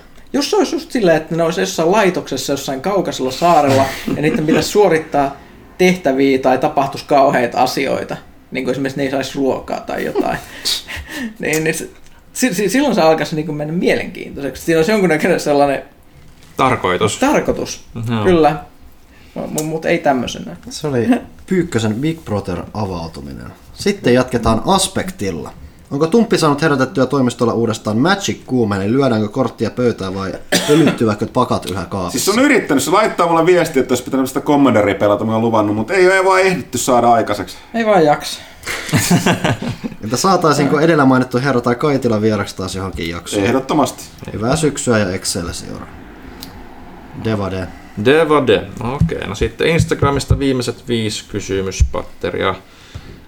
Joonas Nyyssönen kirjoitti, että morjesta, cast poppo. Pelaako toimituksen väki mobiilipelejä? Ymmärtänyt, että Huttunen pelaa ainakin Star Wars Galaxy of Heroesia, SBGO, eikö se? Mm. Joo. Siis vedän. Ää, Territory Battlea samalla. Joo, itse ruvennut kanssa pelaamaan kyseistä peliä sekä samatyylistä Marvel Strike Force. Joo, saman tekijän. Free to play tyylillä totta kai. Siis, joo. Ö, edelleenkin sanottava, että siis free to play on... Ei. Tää, free to toki tä- täytyy sanoa, että nämä kummatkin tästä tapauksessa pelit, niin nämä on tämän kaltaisia, kun nämä free to play. Ei voi suoraan sanoa, että nämä olisi parempia, jos nämä olisi maksullisia, mutta tota, mä oon, tää, mä oon aikaisemmin puhunut tästä, tämä on, on aivan mahdoton hypätä kelkkaan jälkikäteen silleen, että kyllä tässä ei ole, sä et mitään catch-up-mekanismia. Jos, jos mä jos nyt esim. Pyykkönen tai Ville aloittaa sitä pelaamisen, toi sitten kaksi puoli vuotta, kaksi vuotta, mä aloitin puoli vuotta myöhemmin kuin tota, Frendi, jonka kanssa mä pelaan mm. samassa killassa, niin tota, te olisitte kaksi vuotta mua jäljessä, ette ikinä saa mua kiinni. Siinä, minkälaisia catch-up-mekaniikoita, että me pelattaisiin aivan eri tasoilla ihan koko ajan. Ja äh, siinä on sitä, jos sä alat pelaa sitä alukselle, niin Tämä on kaikki tällaiset ilmaismobiilipelit, niin jos sä loppujen lopuksi pelaa sitä tosissaan, niin sun pitää välittömästi ottaa selvää, mitä sun pitää tehdä ilmaispelin. Mitä hahmoja sä grindaat auki, mitä mm. hahmoja sä leveloit, Oh. koska ne, että mitä Toi ne... on niinku se fucking Marvel-peli, mitä mä pelasin. Joo, joo, ja, Future Fight. Joo, joo. Ja eh. varmaan sama idea, että sit, kun sulla on tietyt ryhmät auki, niin ne tulee sellaisia erikoiseventtejä, mitkä avaa niitä erikoishahmoja, mitkä avaa. Niin tämä on tällainen loputon ketju. Ja koska tässä on mukana PvPtä tietenkin, niin PvPssä sä et pysy mitenkään messissä kuin sillä. Ja koska tämä on ilmaispeli, aina kun tulee jotain uusia etuuksia, niin valaat, eli ne, jotka pitää ne pelejä pystyssä, niin ne saa, ajal, niin ne saa periaatteessa rahalla ostaa itselleen edun. Ne on ne ostaa niitä tiettyjä advancementteja, että saa tietyt hahmot auki ensimmäisenä, koska ne käyttää iso summi rahaa peliin. Free-to-play-pelaajat tulee jälkijunassa sitten tota, hitaammin. Tämä on, tämä, on, tämä on se, mikä on monille vaikea palaa ymmärtää free-to-play-peleissä tällaisissa. Kyllä, rahalla sä saat ostettua etua, piste. Mutta se tasottuu ajan kanssa, mutta siellä on aina nämä valaat on, valaat on edellä. Ja totta kai tässä on tämä PvP on mennyt sota hirvittävän monimutkainen, monipuolinen Star Wars, mutta tätä, tämän ongelma on just tämä, mitä porukka pelkää, kun tätä pelataan, pakko pelatakin aika tosissaan, niin tota, että kun tämä on niin mahdoton saada uusia pelaajia tähän pariin, siis sellaisia, jotka pysyy, varsinkaan mitään valaita, mitkä kaikki niin vaatii rahaa, että ne pyörii, niin tota, ellei ne aio tehdä tälle jotain, niin se tarkoittaa, että se pelätään, että tämä on EA on omistama pahaenteisesti peliä tekevä firma, samoin kuin Marvel Future Fight, niin on Capital Games, niin tota, pääoma. Niin on pelätä, että tämä menee, on siirtynyt jo niin sanottuun niin kuin lypsyvaiheeseen, eli tähän ei tule oikeasti enää mitään. Ne on kyllä puhunut, että niiden pitäisi tehdä sellaisia helpottimia kaikkia, mutta lisäksi nyt vähän pelätä, että tämä menee sellaiseksi, että ne on koko ajan enemmän enemmän alkaa pikkuhiljaa niin lypsää rahaa niiltä valaajalta ja kasvattaa sitä eroa, ja se tarkoittaa sitä, että tämä peli alkaa menee sellaiseen vaiheeseen, että ne jossain vaiheessa antaa sen kuolla pois. Et jos ne ei jostain syystä kohta saa tähän lisää pelaajia, niin tämä tulee kohtella. Marvel Future Fight, äh, en tietenkään ei tällaista kahta peliä pysty pelaamaan samaan aikaan, kuten sanottu, mm-hmm. tämä täytyy logata monta kertaa päivässä sisään. Niin tota, äh, mutta sitä on monet kokeillut, siellä meillä on sen iso pohjoismainen kilta, missä on eri maista, ja siellä on myöskin porukka, jotka pelaa sitä Öö, tota, tätä Marvel-versiota, mutta se on ilmeisesti pelinä osi, ihan pikkasen parempi tietyllä tapaa, mutta kokonaisuutena ilmeisesti vähän huonompi. Ja ihan sama perusmekaniikka, että no, No, mä pelasin sitä. Mutta siis mähän lopetin kaikkien mobiilipelien pelaamisen. Se oli siis, oikein ja. No, ei ja ole siis, tullut pelattua. ja siis sit, mä voin kertoa, miltä se tuntuu. Mä pelasin sitä Future Fightia aika paljonkin, koska siis se tuntui kivalta. sorry, ne hahmot, nä- Future Fight on eri, se on, Tämä on, tää on Strike Force. Tämä on Strike Force. Tämä on tehty tämän Galaxy of Heroesin perusteella, Ah, mutta se on, se on niin kuin, Joo, no kuitenkin sama idea. kuin samoja ideoita ja siis se, että siinä oli hy- siistejä hahmoja, se oli tosi iso se rosteri, niitä kaikki univormuja, mitä sä pystyit hankkimaan supersankareita. Öö, ne näytti, ne kyvyt näytti hyvältä. Siinä oli PvPtä ja grindia ja raidia ja siis kaikkea, mm. mitä pystyi tekemään. Mutta sitten jossain vaiheessa tajusin, että en mä nauttinut siitä ollenkaan. Siis se jossain vaiheessa oli vaan niksahtanut silleen, että se tuntui, että se peli teki mulle jotain henkistä väkivaltaa vaan enää. Että se niinku pakotti mut pelaamaan päivästä toiseen että musta ei tuntuisi, että mä olisin haaskannut kaikki ne edelliset päivät, mitä mä olin käyttänyt joo. siihen. Ja se alkoi tuntua äärimmäisen ahistavalta, joten mä annin sitä sen puhelimelta, enkä koskenut yhteenkään mobiilipelin sen Joo. jälkeen. Toi on kyllä osui täsmälleen oikeaan, mikä näissä on vialla näissä mobiilipeleissä. Mulla käy tämä tilanne, että mä en enää voi lopettaa. Mä oon käyttänyt tähän niin paljon aikaa ja vaivaa, että nyt mun on pakko katsoa, miten tämä menee loppuun. Ja siis tämä on parhaimmillaan hyvä, mutta tämä on just tällainen mobiilipeli, minkä takia mä niinku, suoraan sanottuna kyllä mie, niinku, aina valmis dissaamaan niitä. Sanon, Kun nämä ei ole täysin pelejä. Siis nää, Ne, ne, on, ne on enemmänkin sellaisia, tuntuu, että ne on sellaisia sadistisia koukuttamismekaniikkoja, joissa on pelikuori joo, päällä. Joo, ja mm. tämäkin tarkoittaa, että se loppujen lopuksi, tässä on monenlaisia, tällä pelaajilla on aika iso viharakkaussuhde tämän kohdin. Tässä on sellainen niin kuin muassa kuva, että siinä on joku tällainen meemi, missä muistaakseni onko se, se pikkuskidi siitä, tota, mä en muista mistä leffasta, juttelee, että tämä meemi, missä se puhuu siis ton, ton, ton öö, Johnny Deppin kanssa, mm. ja sitten ne halaa siinä lopussa, niin se on silleen, että... että Fight in Neverland. Joo, niin, niin tota, just sellainen, että, että hei, että nä, näytäpä mulle, näytätkö mulle uudestaan, että miten sitä äh, Galaxy of Heroesia pelataan? Sitten se Dave sanoi, että sori, mä oon tehnyt kaikki daily, niin ei ole mitään tekemistä. Sitten ne halaa, kun se itkee se skidi. Ja tämä on ihan totta, siis, että silloin kun se vähän mitä tässä on pelattavaa jotain erikoiseventtejä, tai kun sä grindaat näitä että niitä hemmetin haastavia niin erikoismissioneita, mistä saat nämä Chardonnay hahmoja, tai nämä TB tai TV, eli PvP. niin Silloin se on parhaimmillaan, mutta tosi vähän sitä oikeasti pelataan. Mm. et, et on tää tällainen, että en mäkään niin kuin, Siis mä aloin jossain Mulla- vaiheessa kyseenalaistaa itse niin on oman niin tämmöisen niin järkeni, että miksi mä teen aivan tätä. oikein. Mäkin kyseenalaista, mutta mä en silti, silti pääse eroon tästä. Kun sanotaan, että koko ajan mä näpyttelen tätä helvetin Ja no se, mitä mä- territorivuoria eteenpäin kilon Toi on tosi kauheata katsoa, mutta siis tota... Ja tää on vielä tätä hauskaa osuutta tästä pelistä. Mutta siis, siis mä oon vaan yrittänyt kotona nyt, että mä oon yrittänyt saada lapset pelaamaan mahdollisimman paljon Minecraftia, että ne luopus kaikista mobiilipeleistä. Kyllä mä, mä sanon kanssa, älkää pelatko mobiilipelejä. Ihan siis sen takia, että ainakin Ellei, ne pelaa... ellei, ellei ne oo, sorry, ellei ne oo tota, ei free to play. Joo, mutta ainakin kun ne esimerkiksi pelaa tota jotain Minecraftia, mm. ne rakentaa sitä omaa niiden kylää ja kaivosta ja tekee seikkailuja yhdessä ja siellä tapahtuu asioita, mutta ne ei tee vaan sitä sen takia, että joku mekaniikka käskee, että sun pitää tänään kaivaa 20 koloa syvää kuoppaa, että sä saat jotain helvetin gemmejä. Mm-hmm. O- oikeasti siis Siis se katkeruus, mitä mä tunnen tällä hetkellä niin mobiilipelejä kohtaan, tulee vaan semmoiselle ihmiselle, joka on kokenut mobiilipelejä. Sitä ei voi tietää ennen kuin sen on mm. nähnyt silleen pahimmillaan sen grindin. Mm. Mullakin, mullakin tuli se tajuaminen jossain vaiheessa, että ihan sama mitä mä tässä teen tässä pelissä. Koska se loputon niin grindi vaan venyy nopeammin siellä toisessa päässä, kuin mitä mä pystyn sitä grindaamaan. Mm. Ellei sä grindaa sitä siis ihan työksessä. Niin. Ja, tai jos Käytä jos käyttää hirveästi rahaa. rahaa, Mm, niin. mm.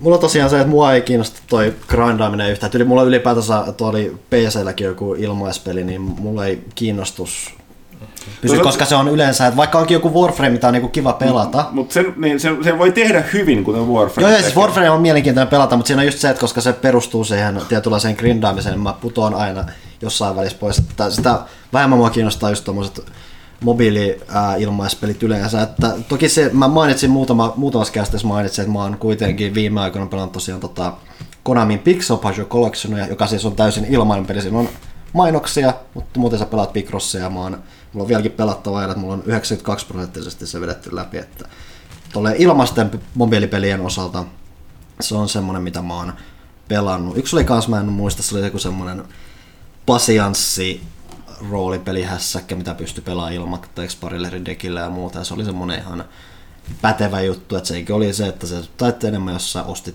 ihan niin kuin sisältöä, että se ei ollut niin kuin, että sä et grindaa mitään, sä et grindaa mitään timantteja tai muuta siinä, vaan että, sä niin kuin, että se on enemmän se, että, että se ilmaisversio on, että sä tutustut siihen, että sä voit ostaa NS varsinaisen osan sitä pelistä. Mulla on itse yksi mobiilipeli, tää oli just tommonen, kun puhuit Plague Inc, minkä mä oon säilyttänyt Blake. Inc on hyvä. Se on, se on, ja siis se, mutta jälleen kerran tässä palataan, kun ne, ne on niin näin sanottuja mobiilipelimaailmassa vihattuja premium-pelejä. Mutta, mutta ja tossakin, että siis Play Kinkia sä pystyt nykyään pelaamaan PCllä. Joo. Ja siis ylipäänsä iso osa noista premium-peleistä, mitä tulee mobiileille. Tulee yleensä jossain muodossa kanssa jonnekin muulle laitteelle ja se on mm. mulle esimerkiksi henkilökohtaisesti vaan miellyttävä tapa pelata jollain muulla kuin mm. mobiililaitteella. Se mistä mä oon, mä oon kahdesta pelistä maksanut mobiililaitteilla.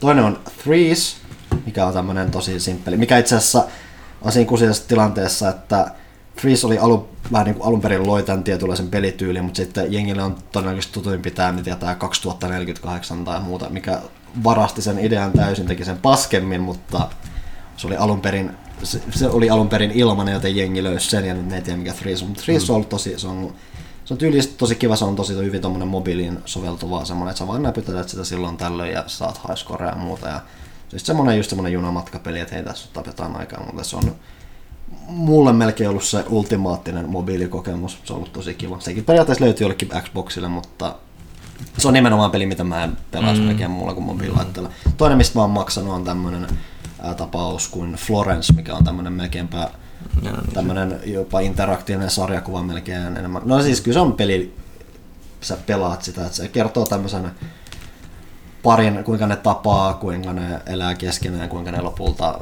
ajautuu erilleen ja muuta. Se on tosi kivasti kerrottu. Sama. Just kanssa se sopii siihen nimenomaan, se on sovellettu sille, että se on mobiilipeliksi, että se kaikki nämä mekaniikat tai muut, että se hyötyy siitä mobiiliudesta ja se oli ihan kiva, mm. mutta sekin on just semmoinen, että se oli, sä läpäiset sen puolessa tunnissa ja et sitä kauheasti pelastaa uudelleen, mutta semmoinen kiva näppärä kokemus. Joo, Joonas toivottaa mukavaa viileää syksyä koko porukalle. Uh, Diarrhea Gaming. Ostin vanhoja pelaajalehtiä Pelaajashopista ja huomasin, että teillä on toiminut avustajana entinen kansanedustaja Simon Elo. Simon on edennyt urallaan, kys- Simon on edennyt urallaan, kysynkin pelaajan toimitukselta, miksi te olette edelleen samoissa hommissa ja mikä on mennyt pieleen? Sitä me aina mietitään joka kerta, itkemme itsemme uneen. Mm. Ei rakkaudesta lajiin, mutta tota, kyllä myönnettävä, että kyllä tässä ikä alkaa painaa. painaa no, ja kyllä tota... että mä en ole ikinä halunnut kansanedustajaa. Joo, niin, niin, kauhean niin, tota, tota, liiksa juoksisi varsinkin jälkikäteenkin, mutta tota, joo, ei. Se vaatii tietynlaista luonteen, luonteen piirrettä. Tomi Turunen, mitäs mieltä uudesta kodista? Tähän? No joo, siis erittäin lupaava. Toki mä niin tuossa porukassa, jotka on näitä kodeja enemmän ollut innoissa viime vuosina, niin on ollut vähän sellaista sekalaista se vastaanotto, mutta tota, enimmäkseen aina se noissa kodeissa on kyse siitä, että saako ne sen, vähän siitä mikä se sana on, se, niin kuin se perustuu siihen, että oletko se pingin lyhy, niin kuin paremmassa vai huonommassa päässä, joka tuntuu välillä vähän riippuva siitä, että käsittääkseni on nyt vielä omat serverit, niin miten on saanut niistä yhtä huonoja kuin aiemmin, kun oli peer to peer, eli niin pelaajat välillä, niin se vaikuttaa, tarkoittaa siis sitä, että ihan se, voit yllättää jonkun vihollisen selästä ja upottaa lippas siihen. Mutta se on, mm-hmm. silti sen viven takia, niin se mitä se näet, niin se on, se on oikeasti se mitä sä näet on jäljessä se, mitä sen pelissä tapahtuu. Silloin paljon nopeampi se ää, pienempi pingi, tai mikä se nyt on, voiko sitä nyt sanoa verkkoviiveeksi. Että se ehtii, ehtii omalla rudullaan, niin se on huomannut ajat sitten, mutta kääntynyt ampunut, mutta sitten sit tulee mulle sellainen omituinen, että mitä, mik, miksi mä kuolin, kun mä yllätin tai aloitin ampua sitä, kun se oli selin muuhun. Mm. Niin se tilanne on vaan että se on niin, se on niin erinäköinen kummallakin. Ja tämä on, se on kodien verkkopelin perusongelma ollut vuosia. Ja ainahan on saanut pikkasesta parannettua välillä ei kyllä yhtään sit noista betoista, niin tonne sen takia betatestejäkin tehdään julkaisuun, mutta joskus siinä, mä en muista missä pelissä kesti puoli vuotta ennen kuin saa sen korjattua järkevästi. Et se on sellaista, mä, mä en ole niin kilpailullinen, että se mua niin suuresti ärsyttäisi. Että koska sit se on vähän sellainen 50-60, että sitten taas matseissa, jos sulla se etupuolella, niin sitten se menestyt paremmin. Mutta mä ymmärrän monet, jotka pelaa nyt enemmän tosissaan ja kilpailuhenkisempinä, niin toi on ihan niin kuin, anteeksi antamatonta. Rauta Sorkka kysyy, että onko toimitus kokeillut Terraforming Mars lautapeliä? Olen se, mun mielestä se ei ole kuitenkaan niin hyvä, kun sitä on kehuttu. Mä pidän siitä. Siis mä, mä pidän tuollaisesta numeropelistä ja väkertelystä ja nappeja tolleen. Mä oon näin nähnyt jotain videoita. Ää, siitä on tullut myös Steam-versio, mikä Totta toimii jo. aika ok. Mä en tiedä, onko se tullut noille mobiilialustoille. Okay. Mutta tota, äh, eikä, tai sanotaan, että sitä pitäisi pelata enemmän, mutta siinä on joku, mä oon huomannut, että tota, jotkut sanoo, että se on vähän liian, li, vähän liian pasianssimainen ja tylsä. Siinä ei niin paljon vuorovaikutusta muiden kanssa. Lähin siinä on se, että mitä sä ehdit tehdä ennen niitä ja mitä sä, minne sä tunget niitä sun juttuja siellä Marsissa. Mutta tota, se on, kyllä mä voin suositella sitä, mä oon ihan pikkas ihmeessä, niin miten se Board Game Geekissä on niin korkealla se. Mm. Tota, tota. Perustuu osittain ymmärrykseni mukaan Kim Stanley Robinsonin kirjoitukseen, joten Pyykkönen tarkasta tämä. Okei. Okay. Aivan. Löytyy siis Steamista. Okei. Terraforming Mars. Ja Pyykköselle metallin ystävänä pieni tärppi. Aha. Vitriol-niminen orkesteri julkaisi hetki sitten varsin rajun ja brutaalin debyytin. Tämäkin on syytä tarkastaa ylös. Okei. Okay. Eli Vitriol. Vitriol. Ja Kässin viimeisen kysymyksen tarjoaa Juga95. Ää, tuleeko Huttuselta Destiny-opasta, kun peli uudistuu, ja Huttusen Destiny-kuulumiset ylipäätään? Eikä niitä ole kuullut Niitä on ihan tarpeeksi. mutta Seuraavassa opasta. kästissä voin kertoa sitten enemmän, mutta tota, Opasta.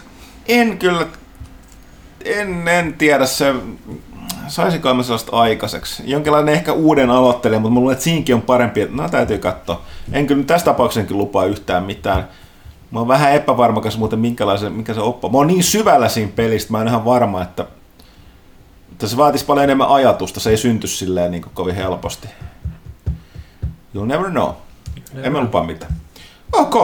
Oliko se tässä? Se oli Pelaajakästä 237. Vierähti taas useampi tunti kuin me ole, luulimmekaan. Kiitoksia kaikille kysymyksistä, kiitoksia kaikille seurasta, kiitoksia kaikille kästiläisille.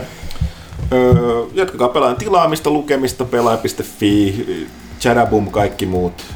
Ette, ette, ette, Ritter, Ritter, Finlandia, eiköhän tämä kästi ole tässä. Kiitos näkemiin. Voi voi.